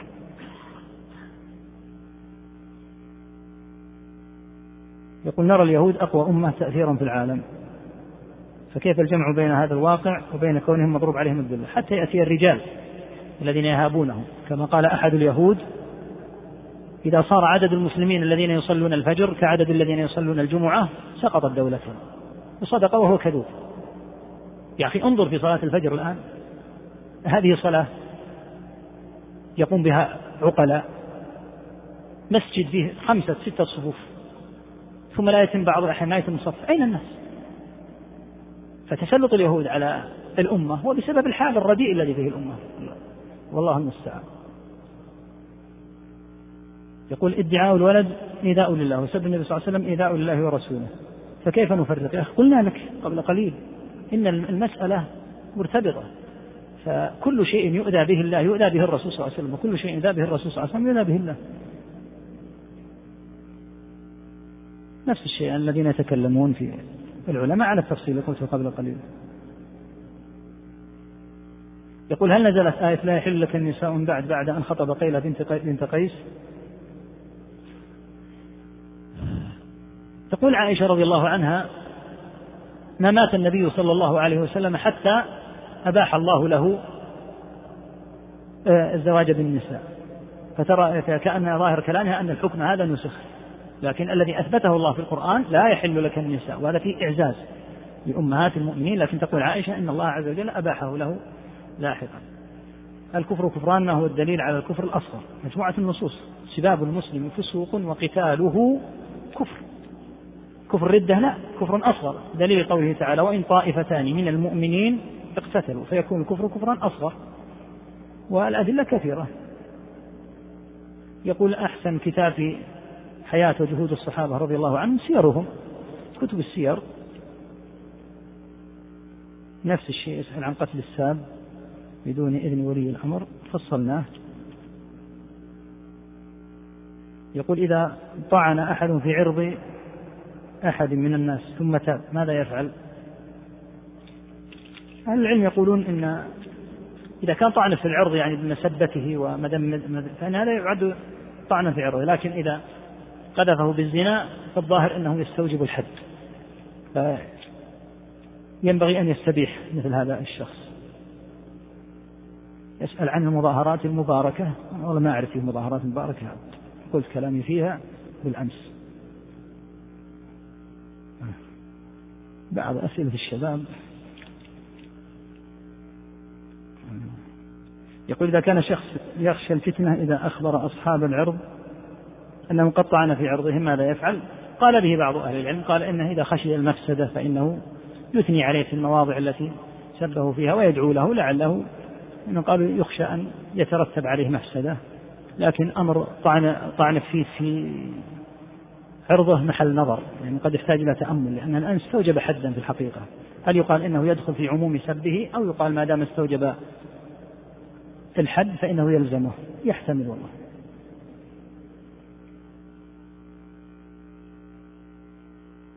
يقول الآيات التي نزلت في النهي عن فعل معين أو عذاب معين. هل يحمل على الجماعة إذا فعلوا هذا الفعل معين؟ إذا استظهروا فهم أولى عياذا بالله. إذا أظهروا هذا الأمر وصار شيئا شائعا فهم أقرب إلى العقوبة من الأفراد. الفرد قد يستخفي في بيته لكن إذا كان هذا على ملأ وحال ظاهر لا شك أنه أقرب للعقوبة قول النبي صلى الله عليه وسلم إنما عليك إثم الأريسيين يعني الفلاحين.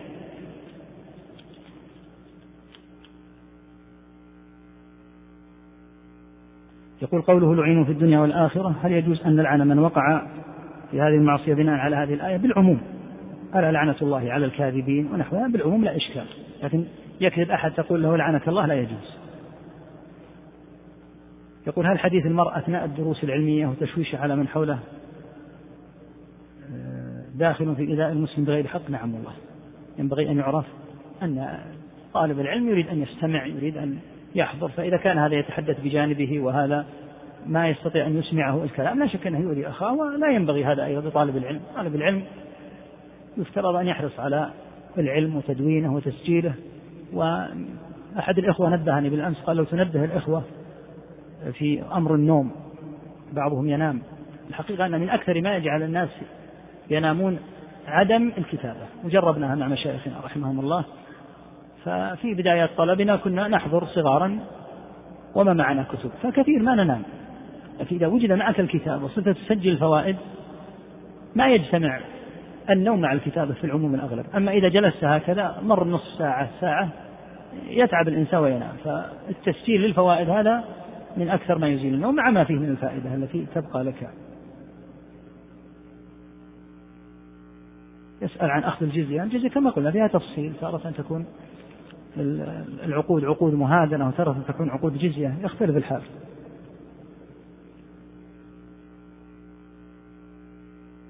يسأل عن تكفير الحكام ونحوه. التكفير من حيث هو له ضوابط محددة سواء للحكام أو لغير الحكام. فلا يقع التكفير إلا في موقعه. فلا تكفر فلانا من المسلمين ولو كان من أفقرهم. ولا تكفر الحاكم ولو كان من أظهرهم.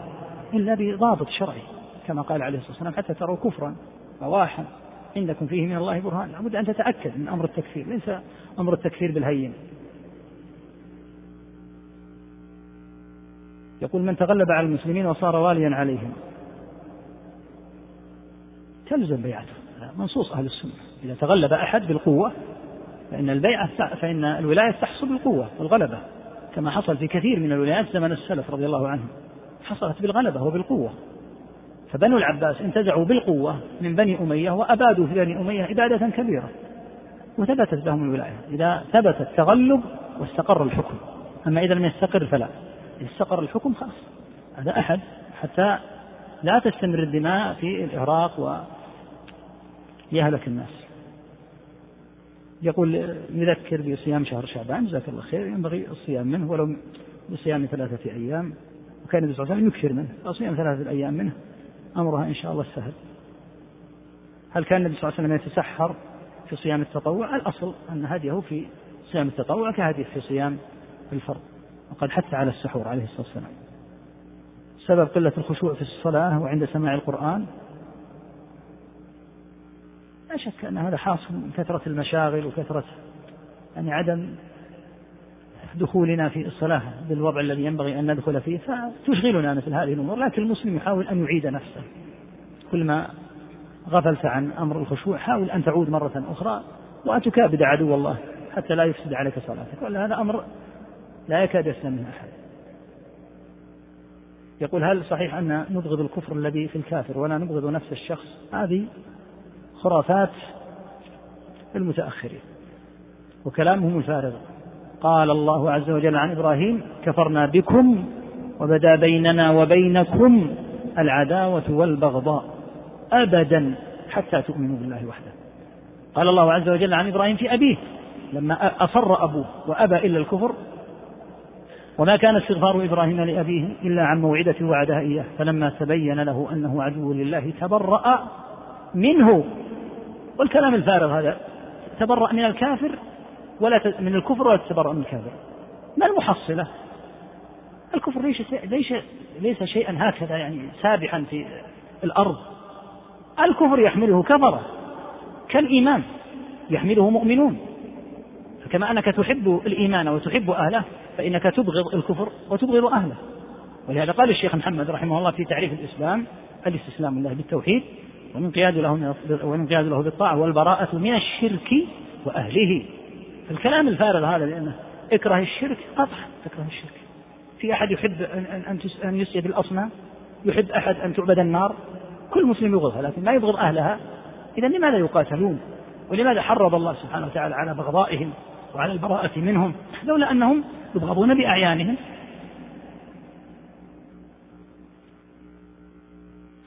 يقول قوله لو كانت مرتدة لما جاز وطئها هل يعني أن المرتدة إذا سبيت إذا سبيت لا توطأ؟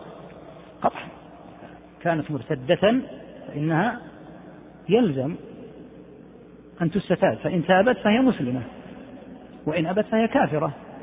لا يحل أن تبقى حتى تكون تحت أحد يطأها. يسأل الأخ عن بعض التنظيمات اللي تلجأ إلى القتال. وتقتيل المسلمين. نقول هذه المسائل هي بحمد الله كالشمس في وضح النهار. دم المسلم من الحرمة بمكان عظيم حتى قال عليه الصلاة والسلام اجتمع أهل السماوات والأرض على قتل رجل مسلم لأكبهم الله. يعني وفيهم الملائكة لأكبهم الله في النار. ومن عجيب الأمور من قلة الفقه في الدين أن تجد من يتورع عن الزنا وعن الخمر وعن السرقة ويستسهل القتل. القتل كما قرر أهل العلم أشد الذنوب على الإطلاق بعد الشرك. ولهذا لما سئل النبي عليه الصلاة والسلام عن أعظم الذنوب رتبها الترتيب المعروف وجعل فيها بعد الشرك أن تقتل ولدك خشية أن يطعم معك.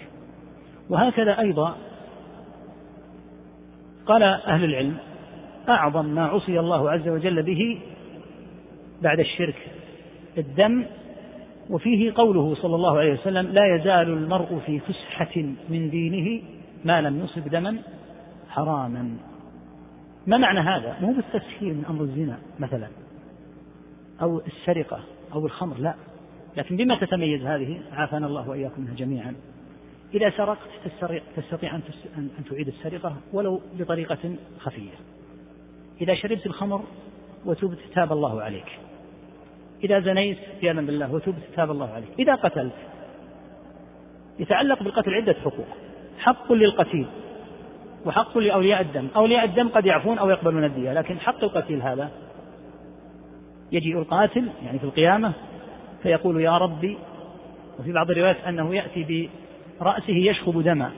يا ربي إن هذا قتلني. فيقول الله لما قتلته؟ سيسألك الله عز وجل عن قتله. لن تسألك شرطة ولا غيره. سيكون السائل عن القتل هو الله عز وجل مباشرة. فأمر القتل عجب يعني استسهاله. مع أنه أعظم الذنوب التي يمكن أن يقع فيها مسلم. فيستسهل الناس مثل هذه الأمور كما قال عز وجل وتحسبونه هينا وهو عند الله عظيم. ولهذا تلاحظ كما قلت أن هناك من يتورع ويعيش حياته كلها ما زنى ولا شرب الخمر ولا سرق. لكن في أمر القتال والقتل مجرد أن يغضبه أحد ينزل فيضربه في مثقل أو بغيره ويهلكه. سبحان الله تتورع عن الكبائر هذه وهي لا شك أنها كبائر. وتنظر وتأتي إلى أشدها وأكبرها بعد الشرك وتستسهله فلا شك ولهذا أخبر عليه الصلاة والسلام. أنه في آخر الزمان يكثر الهرج. قالوا وما الهرج؟ قال القتل القتل. وأخبر عليه الصلاة والسلام أيضا في آخر الزمان أنه يأتي زمان على الناس لا يدري القاتل فيما قتل ولا المقتول فيما قتل. يعني أنه والعياذ بالله يستشري القتل ويستسهل أمر القتل. وهذا كثير جدا في كثير من الناس يستسهل أمر القتل. وربما رآه نوعا من حتى الشجاعة والحمية والنخوة وغيره فأمر القتل أمر عظيم. وبهذا قال ابن عمر رضي الله عنهما إن من ورطات الأمور التي لا مخرج لمن دخل فيها أن يقتل نفسا بغير حق. لأن مثل ما قلت لك يعني الخمر منه مخرج. حتى السرقة منها مخرج. تأتي إلى خير صالح تقول أنا سرقت من فلان كذا. فيأتي إليه يقول هذا مبلغ سرق منك. إذا قال ما أقبل؟ والله أن تعطيني. من هو فلان؟ يقول فلان هذا يريد أن يستتر بستر الله. هذه أموالك. قبلتها فالحمد لله. ما تريدها بثها في الشارع ولن نخبرك لن نخبرك. أنا أريد أن أعرف لا نخبرك لا نطلعك. هو يريد التوبة. توبته تامة رغم أنفك حتى يأتي إليك صاغرا. أنت لست رب العالمين حتى يتوب ويريد التوبة والخطيئة تزال بمثل هذا. لكن ماذا يفعل بالقاتل؟ لا حيلة له. ولهذا ذكر ابن عباس رضي الله عنه التشديد الذي فيه. وأن أمر القتل وإن كان الصحيح أن فيه التوبة بلا شك. لكن ما جاء فيه الخلاف إلا لفظاعة أمر القتل. وهذا مثل ما تلاحظ. أمر القتل واستسهال الناس له على طريق بين أو غير طريق أو طريق غير بين هذا كثير جدا في الناس وهو من علامات الساعة التي أخبر صلى الله عليه وسلم بها. نسأل الله العفو والعافية وحسن الخاتمة صلى الله عليه وسلم.